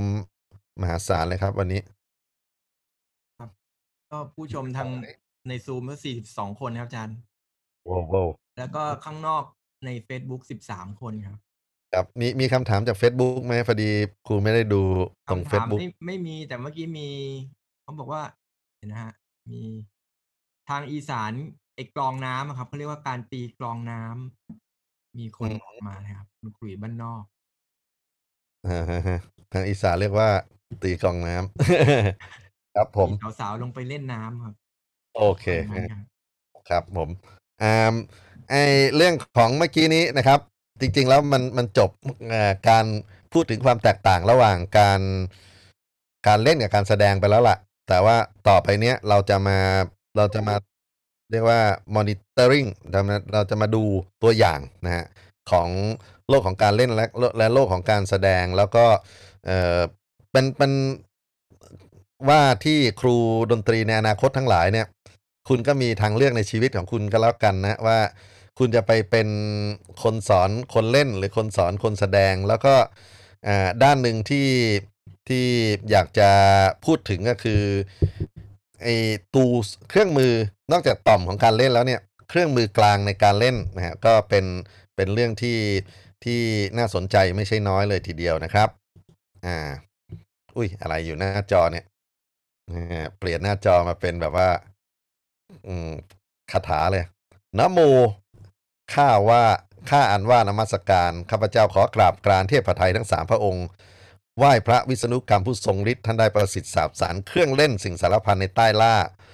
ครูสมัยก่อนไม่มีคำว่าเครื่องดนตรีฮะเขามีคำว่าเครื่องเล่นสิ่งสารพันในใต้ล่าพระวิษณุกรรมเป็นหนึ่งในในเทวดานะครับที่เขายกย่องกันนะในในสายของวิชา ดนตรีนาฏศิลป์นะฮะแล้วก็ถ้าเกิดว่าดูในในโต๊ะบูชาอะไรต่างๆเนี่ยท่านจะโลโปรไฟล์ที่สุดคือไม่ไม่ได้ออกมาโดดเด่นเหมือนกับพ่อแก่หรือพระพิคเนตแล้วก็แล้วก็แม้แต่ในกลุ่มของเทวดาสามองค์ที่เขาถือว่าเป็นเทวดาสำคัญทางดนตรีเนี่ยพระวิษณุกรรมก็มี องค์ประกอบมีหน้าตาอะไรมีอะไรต่างๆ นานาเนี่ยที่หล่อสู้กันกับสององค์ก่อนหน้านั้นคือปัญจสิกขรและปรคนธรรพไม่ได้ ปัญจสิกขรคือ god ในทางเมโลดี้ปัญจะคือ 5 สิกขรคือภูเขาเนะฮะภูเขา5ลูกซึ่งบนบนเศียรของท่านเนี่ยก็เป็นมงกุฎทรง 5 ยอด ไอ้ 5 ยอดที่ว่านมันคือ ภูเขาสำคัญนะฮะที่เป็นฐานความรู้ของดนตรี โดเรมีซอลลานะครับเพนตาโทนิกนี่แหละนะครับก็คือปัญจะมูลหรืออะไรต่างๆ ที่เขาจะใช้วิธีการเรียกกันเนี่ยซึ่งซึ่งมันเป็นพื้นฐานดนตรีที่สำคัญในโลกตะวันออกด้วยซ้ำนะฮะแล้วก็เราก็ยกย่องท่านเป็นเทวดาสำคัญนะฮะที่ที่ทำให้มันเกิดเมโลดี้ขึ้นปรคนธรรพเป็นเทวดา rhythm เทวดาจังหวะนะครับ แล้วก็มีอิทธิฤทธิ์อะไรต่างๆ นานามากมายเกี่ยวกับเรื่องของดนตรีบนสรวงสวรรค์เราจะขอข้ามเรื่องพวกนี้ไป แต่ครูสนใจวิษณุกรรมที่บอกว่าสร้างสิ่งที่มันเป็นเครื่องเล่นพลังของพระวิษณุกรรมไม่ได้อยู่แค่สร้างเครื่องดนตรี แต่ว่าทำงานที่มันเรียกว่างานช่างนะซึ่งมันเป็นคำสมมุติ มันมีชื่ออื่นๆด้วยในวัฒนธรรมอื่นๆนะฮะที่ที่อยู่รอบๆว่าช่างคืออะไร แล้วก็มีหน้าที่เป็นทั้งคนคนสร้างสรรค์เป็นเป็นผู้ดีไซน์เป็นคราฟแมนเป็นเอนจิเนียร์เป็นวิศวกรนะฮะเป็นอาร์ติเซียน เป็นเทคนิชเชียน เป็นสกิลเวิร์กเกอร์เป็นเม k เกอร์แล้วแต่ว่าเราจะยกช่างให้เป็นอะไร แล้วก็ความเป็นช่างเนี่ยนะครับ ลองมาดูว่าจริงๆก่อนหน้าที่มนุษย์จะบล็อก ความคิดว่าเครื่องดนตรีจะต้องเป็นระนาดซอสามสาย เป็นเปียโน เป็นทรัมเป็ตเป็นวอลลินเนี่ยของเล่นน่ะมันมีเยอะแยะไปหมดเลยในโลกนะครับที่ทำให้มนุษย์สามารถเอามาส่งเสียงได้ เอามาทำงานได้อะไรกันได้นะครับทอยนะฮะพอพอเรียกชื่อ musical instrument เป็นทอยปั๊บเนี่ยเรารู้สึกใจแป้วเลยบอกโอ้โห นี่นี่กูมาเรียนแบบว่าความรู้เด็กปัญญาอ่อนหรือไงวะ จะต้องมาเรียนทอย แต่ไม่ใช่น้อยนะครับ ไม่ไม่ใช่เล่นนะไอเรื่องของการการให้คุณค่ากับทอยในฐานะของดนตรีนะฮะอ่าต่อไปนี้จะมาสำรวจอย่างอย่างแบบผ่านๆนะฮะอ่าว่ามนุษย์แต่ละยุคแต่ละสมัยเนี่ยให้ความสำคัญกับทอยอย่างไร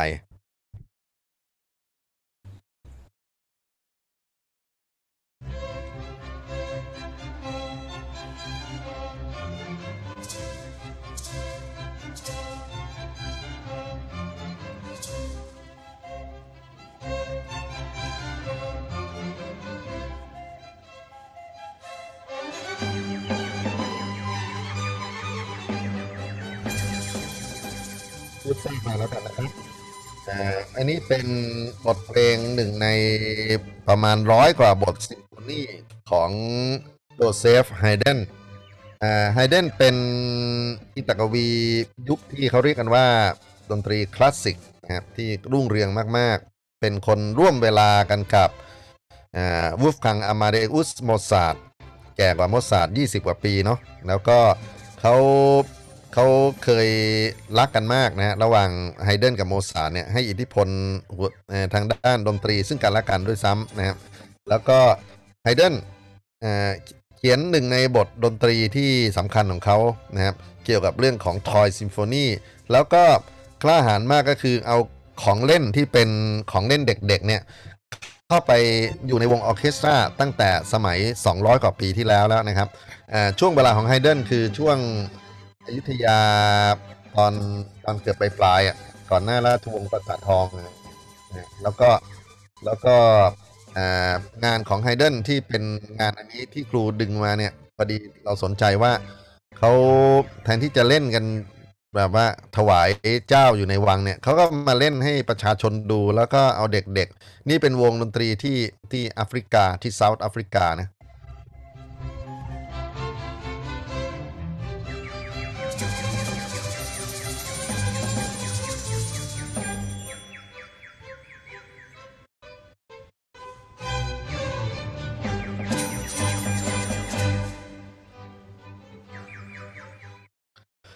ของเล่นแบบอย่างเงี้ยนะฮะ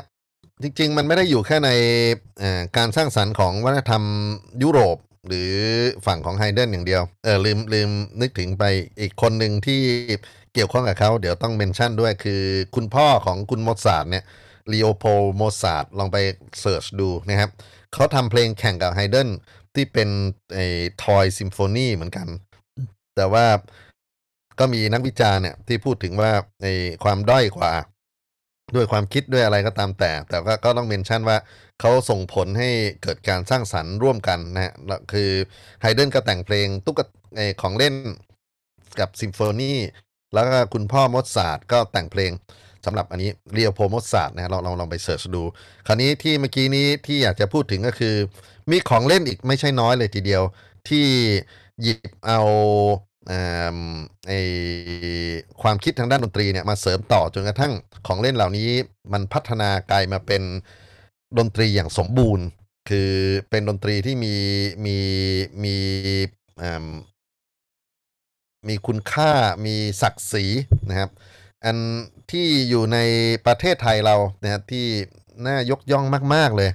คืองานของสมเด็จเจ้าฟ้ากรมพยานาริศรานุวัติวงศ์ใครรู้จักบ้างครับ ท่านเอาของเล่นมามาทำดนตรี แล้วก็มันมันดูดีมีคุณค่ามากๆแฮ่รู้จักไหมเอ่ยตับแม่สีทรงเครื่อง มีมั้งไหมใครใครรู้จักเพลงนี้มั้งไม่มีใครรู้จักเลยได้ไงวะอืม เออเขาเรียกชื่อชื่อเล่นของตับแม่สีทรงเครื่องว่า ตับนก ไม่ได้เอามากินนะฮะ ไม่ได้แบบตับไก่ปิ้ง ตับนกนี่เป็นเพลงร้องเพราะมากเลย ในเรื่องอีเหนาอ่ามีนกอยู่สี่ตัว ร้องกันอยู่ในป่า แล้วก็คุณอีเหนาแกก็เดินเดินทางเข้าไปแล้วก็ก็ได้ยินอ่าเสียงว่านกพรดกมันร้องโฮบปกอยู่หนไหน แล้วก็พี่เลี้ยงเสียไอ ประสันตาก็ตอบว่าก็อยู่ในโน่นในนี่เนี่ยแล้วก็ตัวเขียวๆมันเลี้ยวไปเกาะพงไม้ทางโน้นเอยเนี่ยแล้วก็ได้เดินต่อไปก็ได้ยินเสียงของ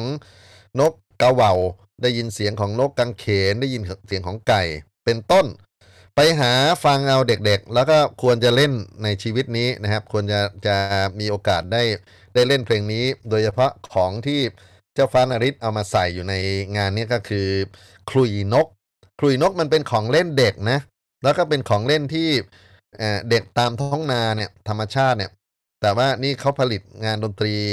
ในวังเขาผลิตงานดนตรีที่มีความประณีตมากๆนะครับไอไอเพลงแม่สีทรงเครื่องที่ว่าเนี่ยแล้วก็แสดงถึงพลังปัญญาอันยิ่งใหญ่ว่าเขาเห็นคุณค่าของสิ่งต่างๆ เหล่านี้แล้วมันเอามาใส่อยู่ในบทเพลงขับลำเล่าเรื่องที่ที่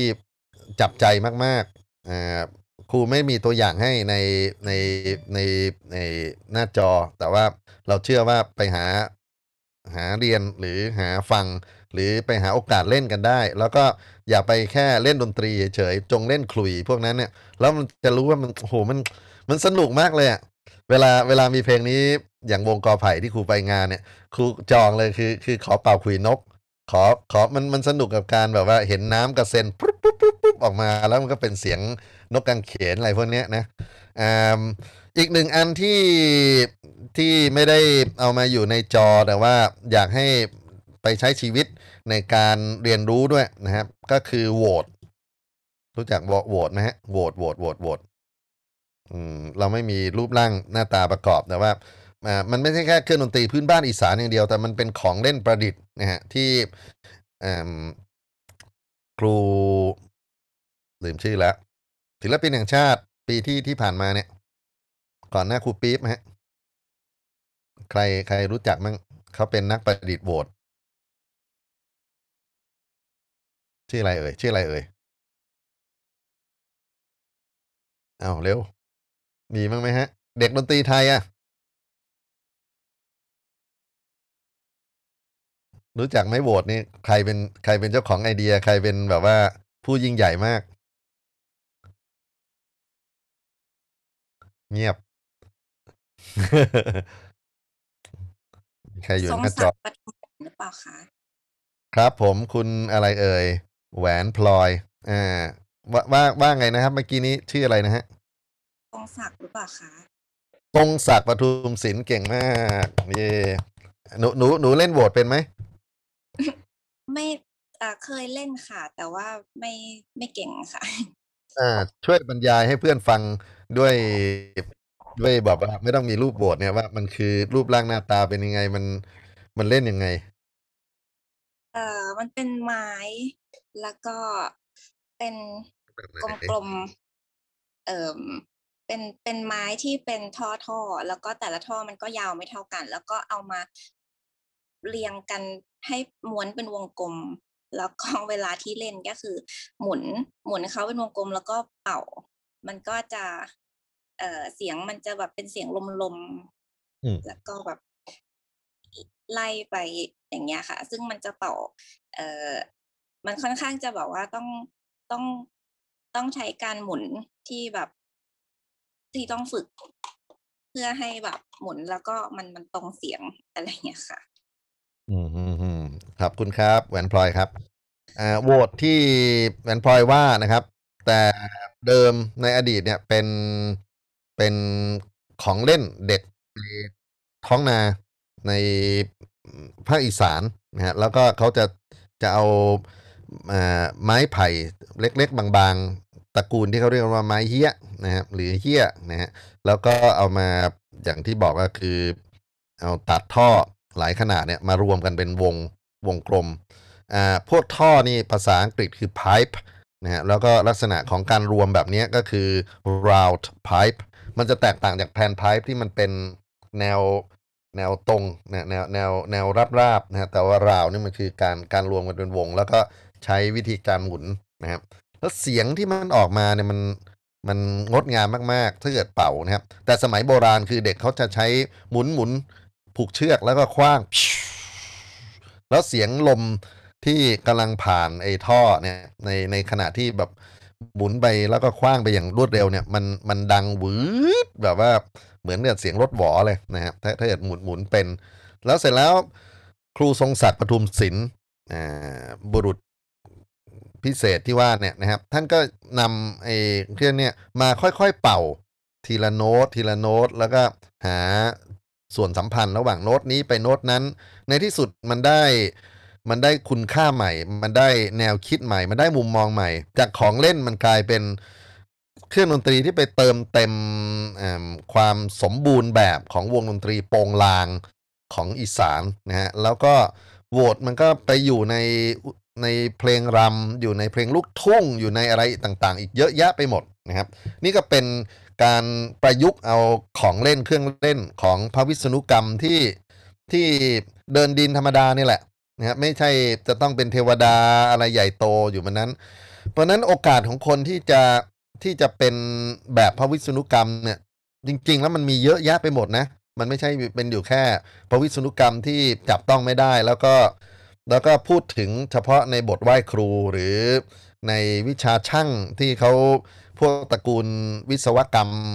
วิศวกรที่เขาจะจะต้องยกย่อง คนทั่วไปก็เป็นพระวิษณุกรรมได้ ถ้าเกิดว่าประยุกต์เป็น แล้วก็เอาสิ่งที่มันง่ายๆเนี่ยจากสิ่งที่มันเป็นโลกของช่างเนี่ยไอ้โลกของเด็กเนี่ยมาสู่การละเล่น ตอนนี้มันคือของเล่นที่ผู้ใหญ่เล่นนะไอ้ไอ้เครื่องดนตรีโหวตที่ที่ว่านะฮะแล้วก็ส่งผลการสร้างสรรค์ไปถึงความเข้มแข็งของดนตรี อีสานดนตรีพื้นเมืองให้มันเป็นดนตรีพื้นบ้านพื้นเมืองที่มีเสน่ห์น่าจะมากที่สุดในกลุ่มของดนตรีพื้นเมืองภาคต่างๆ ด้วยอะเราจะมาแชร์เรื่องต่อไปนะครับ การเล่นมีผลที่ทำให้การแสดงที่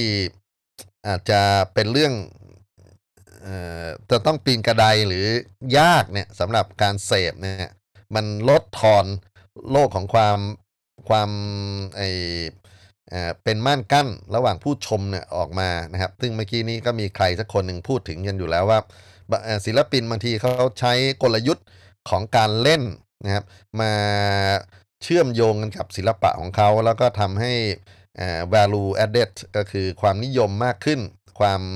ตื่นเต้นมากขึ้นของผู้ชมเนี่ยมันมันมันมีแรงขับไปด้วย ตัวอย่างอันนี้ครับ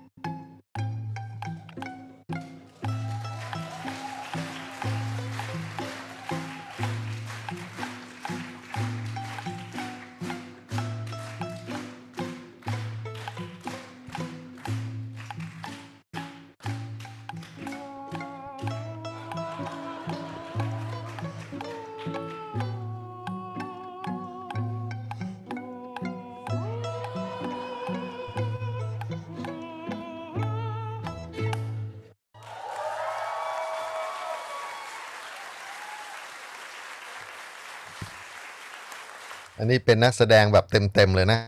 แต่เขาฝึกการแสดงอย่างเข้มข้นมากๆ ทั้งคณะด้วยไม่ไม่ใช่คนใดคนหนึ่ง แล้วก็ทำให้มันรู้สึกว่ามันคือการเล่น เขาลดทอนในเรื่องของฟอร์มของการเอ่อเข้าถึงของผู้คนไปสู่ในโลกของการเอาสิ่งที่มันเป็นอาจจะเป็นเรื่องนอนเซนส์ด้วยซ้ำนะฮะ เข้ามาใช้อยู่ในการ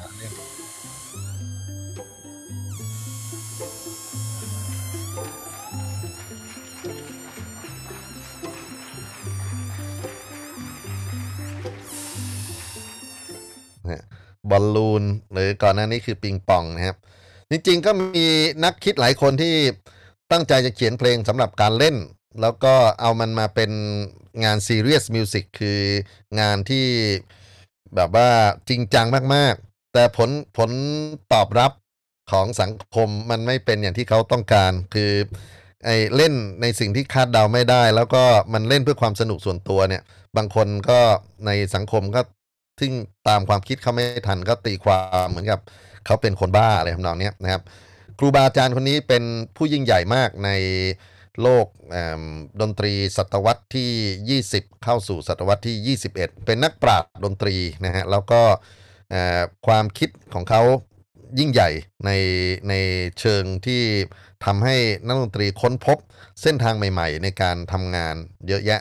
ท่านชื่อจอห์นเคจ CAGE นะครับงานดังที่สุดอ่าที่พวกดนตรีประวัติศาสตร์ดนตรีเขาเอามามามาหยิบยกกันก็คือ 433 4 นาที 33 วินาทีเนี่ยก็คือไอ้ว่าเปียโนที่ไม่ไม่ต้องมีเสียงเนี่ยจำนวนไอ้เวลาที่เขากำหนดไว้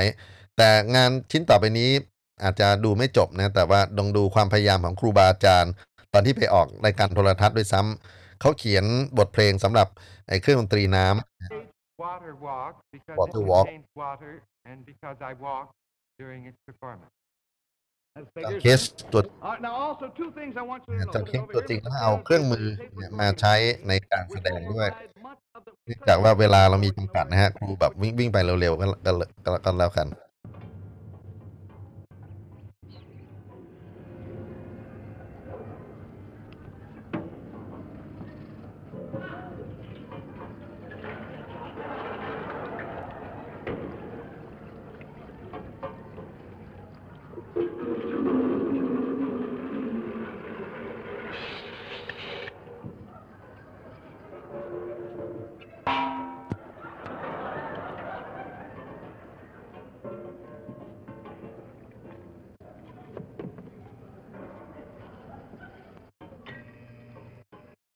ลงพวกนี้เพลงนี้แหละมีการเขียนสกอร์ไว้ชัดเจนมากว่าเมื่อไหร่จะทำอะไรนะฮะไม่ได้มั่วๆแล้วไม่ไม่ได้แบบว่าเป็นคนบ้านะแต่เขามีการคำนวณเวลาว่าจะได้ยินเสียงอะไรและจะมีกิจกรรมดนตรีอะไรในช่วงเวลานี้นั้น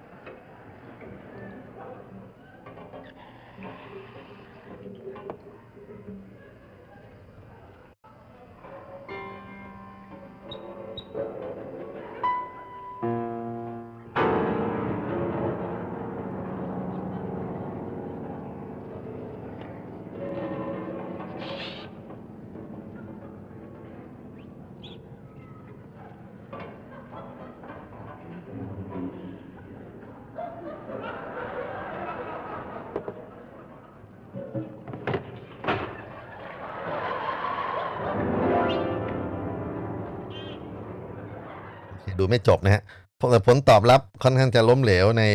การแสดงยุคแรก ๆ ของเขา แม้แต่ย้อนไปที่เพลง 433 นะครับ ดูและนักวิจารณ์ในเวลานั้นยังไม่เปิดรับที่จะเข้าใจว่ามันคืออะไรแล้วมันคือศิลปะขนาดไหนแล้วมันซีเรียสยังไงนะครับ เพราะฉะนั้นบางทีแล้วการเล่น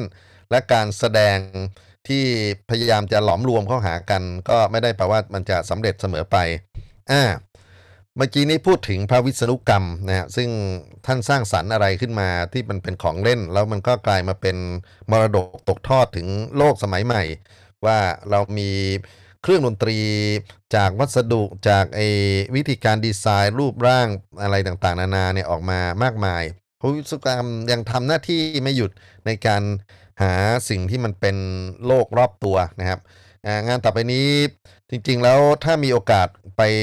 ดูเว็บไซต์ของนิโคลัสบรัสนะครับ จะจะรู้สึกตื่นเต้นมากเพราะว่าเขาเขาเป็นคนที่อยู่ไม่นิ่งนะแล้วก็คิดใหม่ทำใหม่อยู่เสมอ แล้วสกิลดนตรีเขาสูงมาก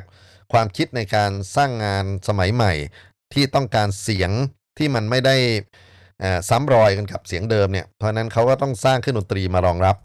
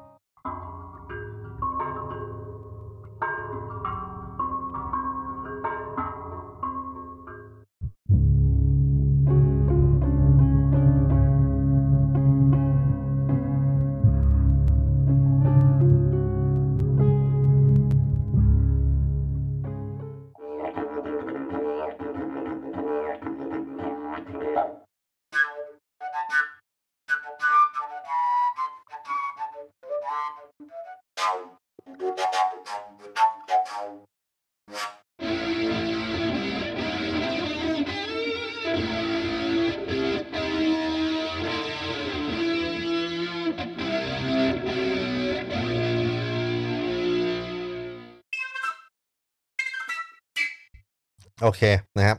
นอกจากนั้นของเล่นที่มันเป็นของเล่นโดยธรรมชาติ แล้วก็ดนตรีมันเกิดขึ้นโดยธรรมชาติของเด็กเองเนี่ยนะครับ มีมากมายเลยทีเดียว อาจารย์วิจตาลามน่าจะคุ้นเคยกับประสบการณ์คือเด็กๆเรียนรู้ในการที่จะสร้างดนตรีได้ด้วยตัวของเขา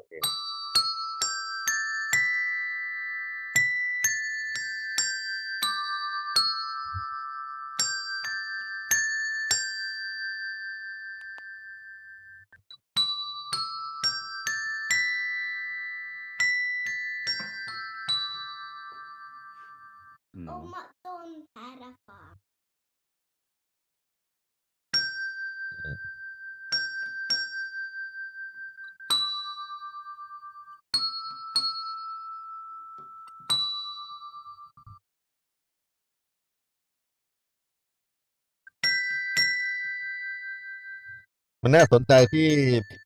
มนุษย์มันเกิดใหม่อยู่ตลอดเวลากับเครื่องดนตรีที่เป็นของเล่นที่อยู่ข้างหน้าเขา แล้วเขาก็มีความสุขกันกับเรื่องของการเล่นกับกับรูปทรงกับสีนะครับ ที่มันมันส่งเสียงได้อ่าเรามีเวลาอยู่อีกไม่มากนะครับ เพราะนั้นจะไปแบบเร็วๆก็คือ นี่เป็นกลุ่มของครูดนตรีนะครับ ที่เอาเครื่องดนตรีที่มันเป็นทอยเนี่ยมาตั้งวงกันนะฮะเป็นเป็นครูดนตรีอาชีพ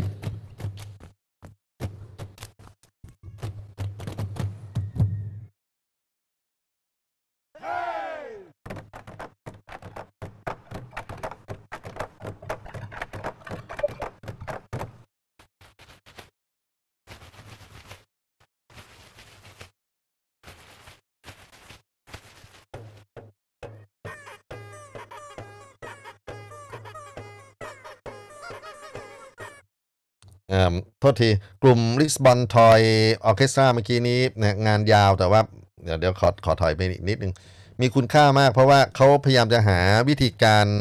อสอนดนตรีใหม่ ๆ ให้กับลูกศิษย์โดยการประยุกต์ใช้ของรอบด้านนะครับ แล้วทำไปทำมาก็เอาไอ้พวกนี้เอามาเป็นโชว์เคสว่าครูดนตรีนอกจากที่จะสอนเครื่องดนตรีปกติแล้วนะครับ สามารถทำอะไรได้ แล้วก็มันอ่อ ผู้ชมส่วนหนึ่งเป็นลูกศิษย์ของเขาตามโรงเรียนต่างๆ แล้วก็พ่อแม่เด็กในในที่สุดมันกลายเป็นแบบว่าวงดนตรีจริงจังขึ้นมา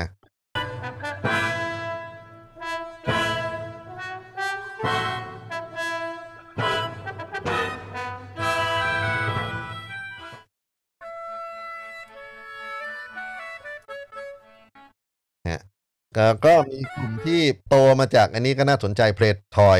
นะครับก็โตมาจากเครื่องดนตรีที่เป็นของเล่นเด็กเนี่ยแหละ แล้วก็เขายึดเป็นงานอาชีพได้ด้วย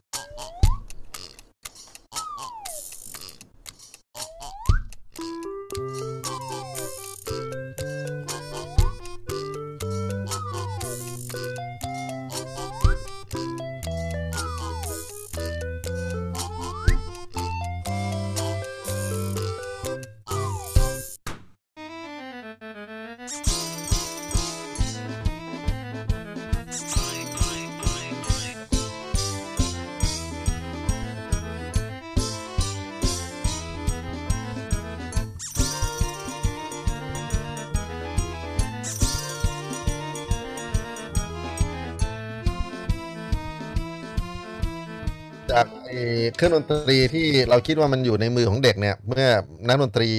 มืออาชีพนะเอามาเป็นส่วนหนึ่งของการแสดงแล้วเนี่ยมันทำให้คนอยากจะติดตามทำให้คนอยากจะเรียนรู้ว่าเฮ้ยไอ้ข้อจำกัดของเครื่องดนตรีมันจริง ๆ มันไม่เคยมีหรอกนะฮะมันมันสามารถทำอะไรในแง่ของการสร้างสรรค์ แล้วก็เป็นกิจกรรมร่วมในโลกของการละเล่นได้ด้วยนะฮะของของคนพวกนี้น่าสนใจว่า เขาไม่มีตัวโน้ตคือคือไม่มีการ arrange ที่ชัดเจน แต่มันใช้ทักษะความความสุขความสนของของแต่ละคนเนี่ยมาช่วยกันสร้างเสียง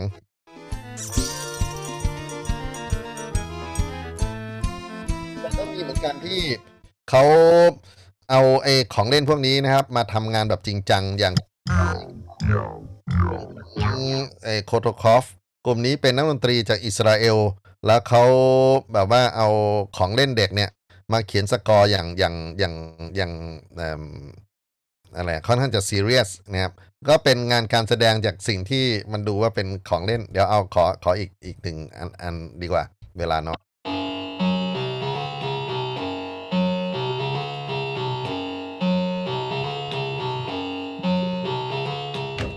งานเขียนสกอร์นะฮะ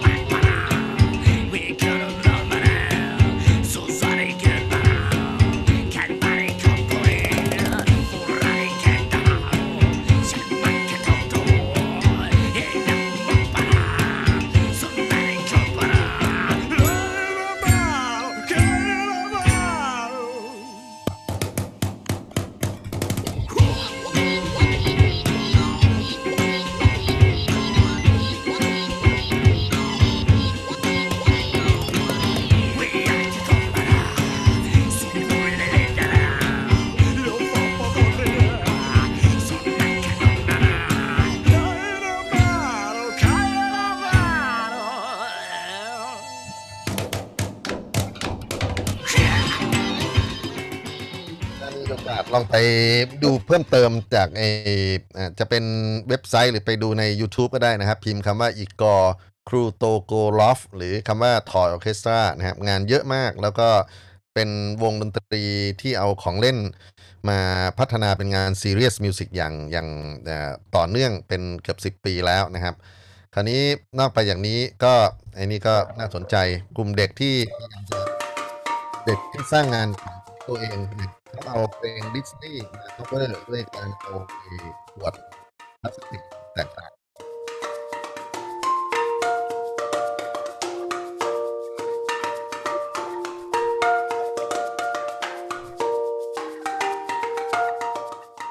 ญาตไปอย่างเร็วๆเนาะเพราะว่าเวลาค่อนข้างจำกัดนะฮะอันนี้เป็น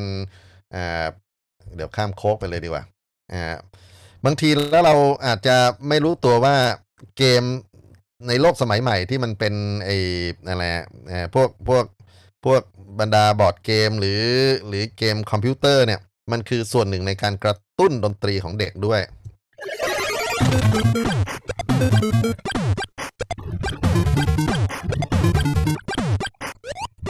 ขึ้นแปลกๆนะครับ แล้วก็เสียงแปลกๆซาวแปลกๆเนี่ย จริงๆแล้วเด็กที่อยู่หน้าจอเกมจะคุ้นเคย อาจจะมากกว่าพวกที่เรียนอยู่ในคอนเสิร์ตทัวหรือในพวกมหาวิทยาลัยดนตรีที่มันเรียนกับเสียงซ้ำซากนะครับ แล้วมันก็ทำให้เกิดการพัฒนาของคนอีกกลุ่มหนึ่งอยากให้ดูตัวอย่างต่อไปนี้แบบเร็วๆ คือ นี่เลยนะเกมออนไลน์เอ่อบีดเซเบอร์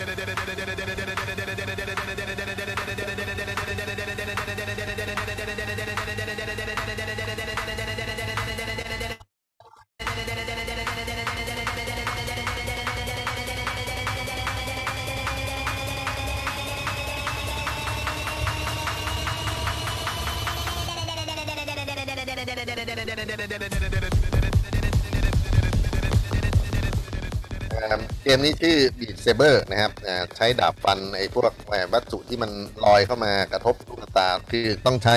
แว่นวิเศษก่อน แล้วก็ใช้ดาบเลเซอร์ที่ที่เขาพัฒนาขึ้นมาในเกม แล้วก็จะต้องตีไอ้พวกของที่มันลอยมาให้ได้ มันเป็นการโปรแกรมล่วงหน้านะครับ ซึ่งมันใช้ไอ้อนุกรมทางด้านดนตรี โดยเฉพาะเรื่องของริทึมที่ซับซ้อนมากๆ แล้วมันมีเสียงประดิษฐ์อื่น ๆ ที่ทำให้การเล่นเนี่ยมันเป็นไปด้วยความสนุกนะฮะแล้วก็มันพัฒนาทักษะเยอะแยะไปหมดนะในเรื่องของการโต้ตอบในเรื่องของการเคลื่อนไหวไปจนถึงเรื่องของจังหวะที่เราไม่ไม่คิดว่าหนังสือโน้ตมันจะทำได้แบบดูง่าย ๆ แบบเนี้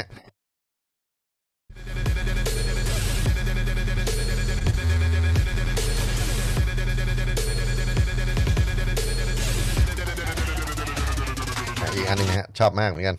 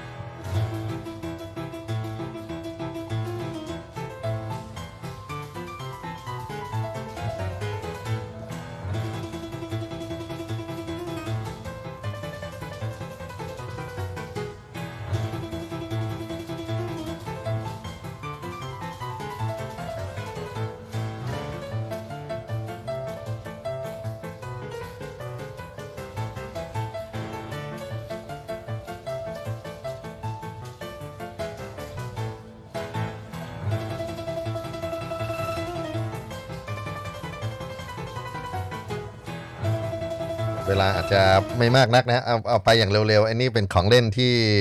น่ารักมาก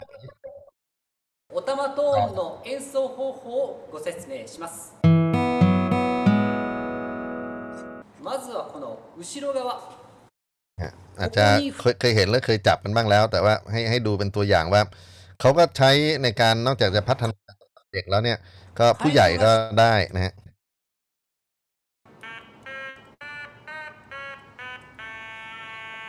วิศวกรรมเกิดขึ้นมากมายอยู่ตลอดเวลา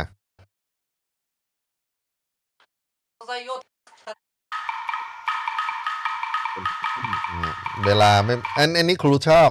เดี๋ยวเดี๋ยวขออีกสักสองตัวอย่างแล้วเดี๋ยวเราเราปิดท้ายคุยกันนะฮะอ่าไทโกโนะอ่าทัชชุนกิน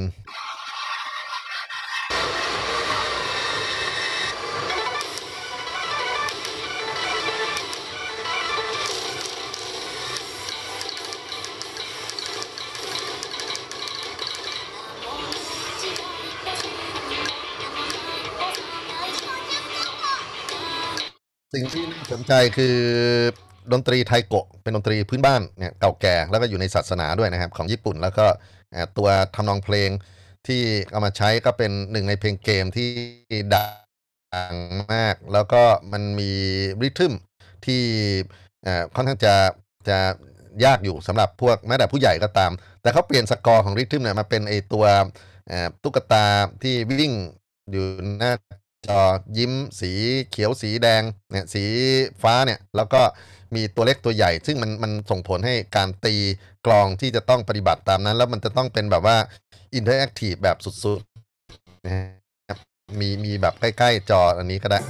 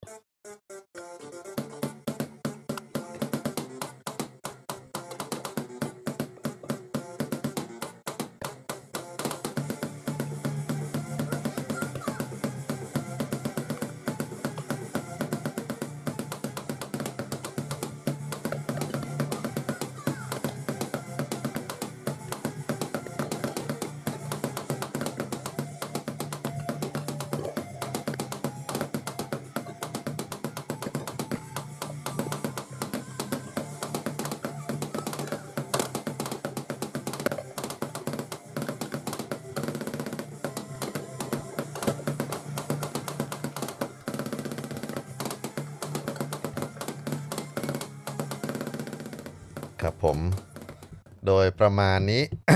เป็นตัวอย่างครับที่เราอาจจะได้ดูความหลากหลายของวัฒนธรรมดนตรีอ่าสุดท้ายแล้วก่อนก่อนที่จะจบนะฮะ อันนี้เป็นมิสเตอร์บีนแล้วก็เป็นเป็นเอ่อวิดีโอที่น่ารักมากนะดูดูดูอาจจะครึ่งครึ่งหนึ่งแล้วเดี๋ยวเราเราจะขอปิดท้ายละ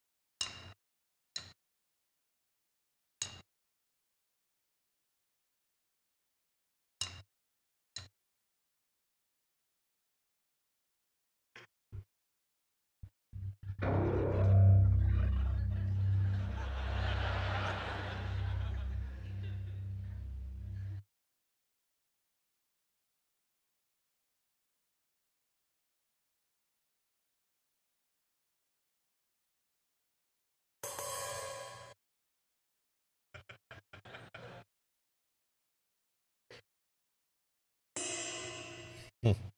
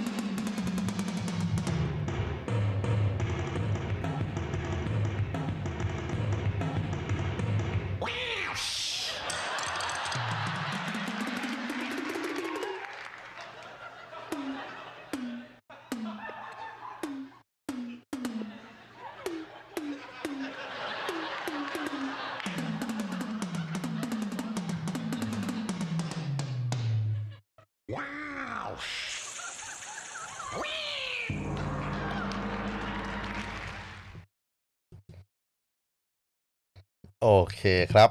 กลับมาสู่นะปิดท้ายห้องเรียนนะฮะอืมมีคำถามอะไรไหมเอ่ย ตรงนี้ หรืออาจารย์วิจตาลัมอยากจะให้มีอะไรที่ต้องแลกเปลี่ยนอีกไหมเอ่ย อ๋อ ก็ก็นิสิตมีคำถามกับอาจารย์อนันต์ไหมครับว่าทำไมเราต้องมาจบที่มิสเตอร์บีนกัน งงไหม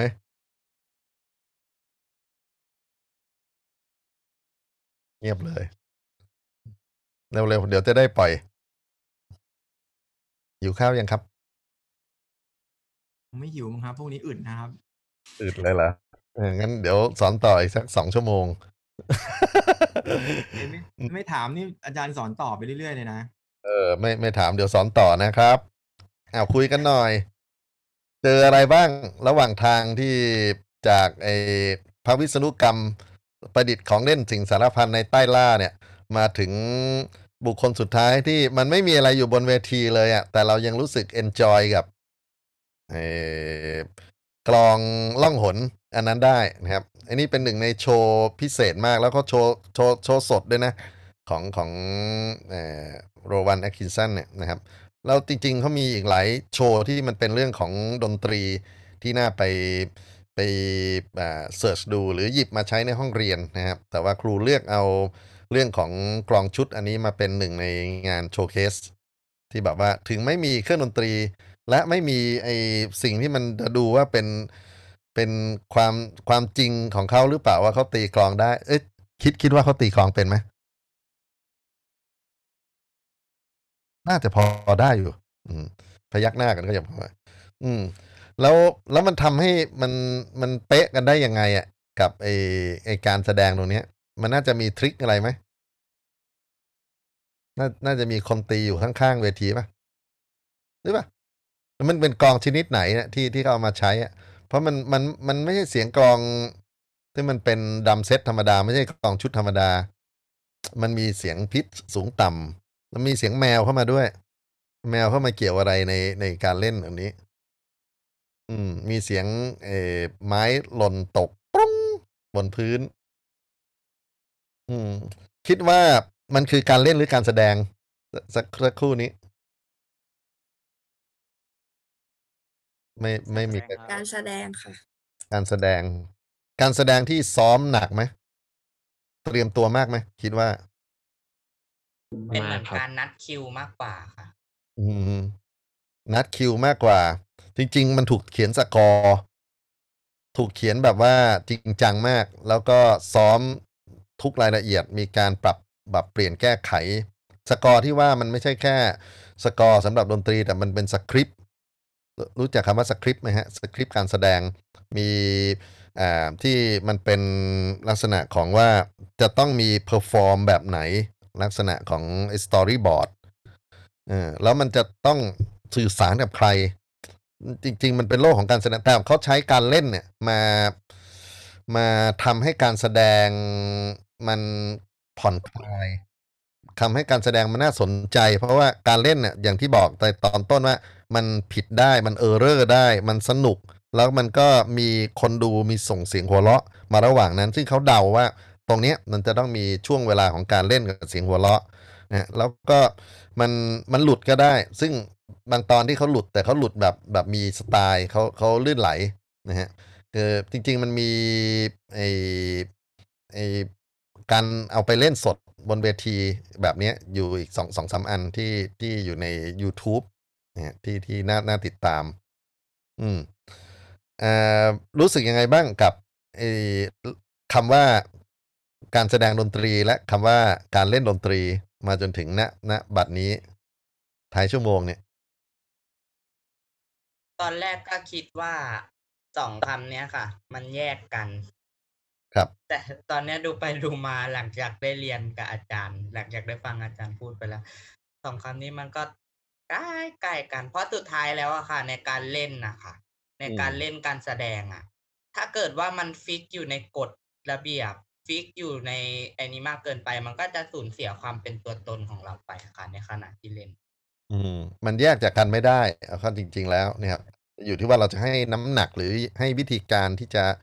นำเสนอมันอย่างไร แล้วก็อาจจะมีเกี่ยวข้องกับผู้ชมหรืออะไรพวกนี้ของเรานะครับเอ่อย้อนกลับไปคำถามแรกว่า แล้วครูดนตรีจะสอนยังไง สอนเรื่องการเล่นและการแสดง อาจารย์วิชตาลัมอาจจะต้องเป็นคนสรุปแล้วล่ะครับ ครับ ก็ก็ผมก็ ที่อาจารย์นำเสนอมามันก็เห็นภาพชัดเจนนะครับ แล้วที่ที่น้ำพุพูดก็คือ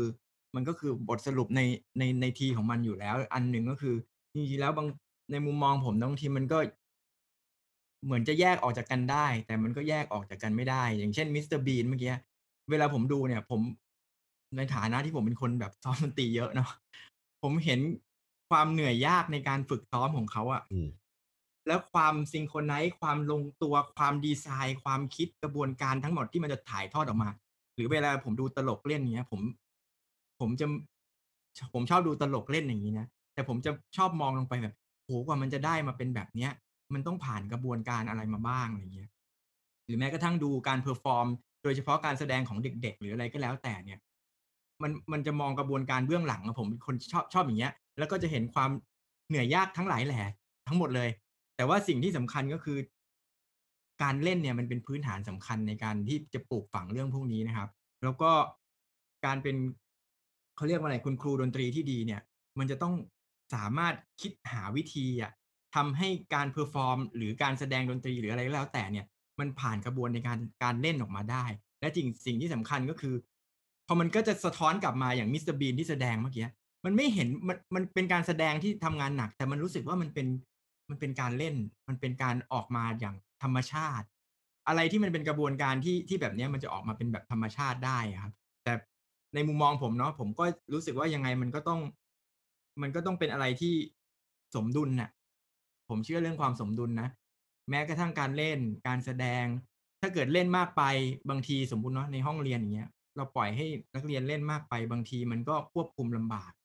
สิ่งที่อยากต้องการให้การเรียนรู้มันไม่เกิด มันก็ไม่เกิดผลอะไรเงี้ย แต่ถ้าเกิดเราปล่อยให้มันเครียดมากไป เล่นดนตรีแบบเป็นหุ่นยนต์ไม่มีความเป็นมนุษย์เลย มันก็มันก็จะไม่ใช่เป้าหมายของการเล่นดนตรีที่ดี เพราะฉะนั้นก็เลยรู้สึกว่าการสร้างความสมดุลนี่แหละ เป็นหน้าที่ของคุณครู และเป็นวิชาที่ยากมาก เป็นวิชาที่โคตรจะยากเลยนะครับ เป็นสิ่งที่บอกไม่ได้ด้วย แล้วก็เป็นสิ่งที่มันเป็นคล้าย ๆ กับการแก้ปัญหาเฉพาะหน้า แต่ทั้งหลายทั้งปวงเนี่ย ไม่ว่าจะอะไรก็แล้วแต่ ที่อาจารย์เอามาให้ดูเนี่ยคลิปวิดีโอการแสดงทักษะทางดนตรีทุกคนเนี่ย คือสุดยอดสำคัญมากนะ ไม่ว่าเขาจะทำอะไรก็แล้วแต่เนี่ย พื้นฐานที่ ผมไม่รู้ใช้คำว่าถูกต้องหรืออะไรก็แล้วแต่แต่พื้นฐานทางดนตรีที่ที่ดีเนี่ย มันจะทำให้งานศิลปะเนี่ยออกมาสวยงามอะ แม้ว่าจะเป็นการเล่นอะไรก็แล้วแต่ เวลาเราสอนเด็กเนี่ย เราเอา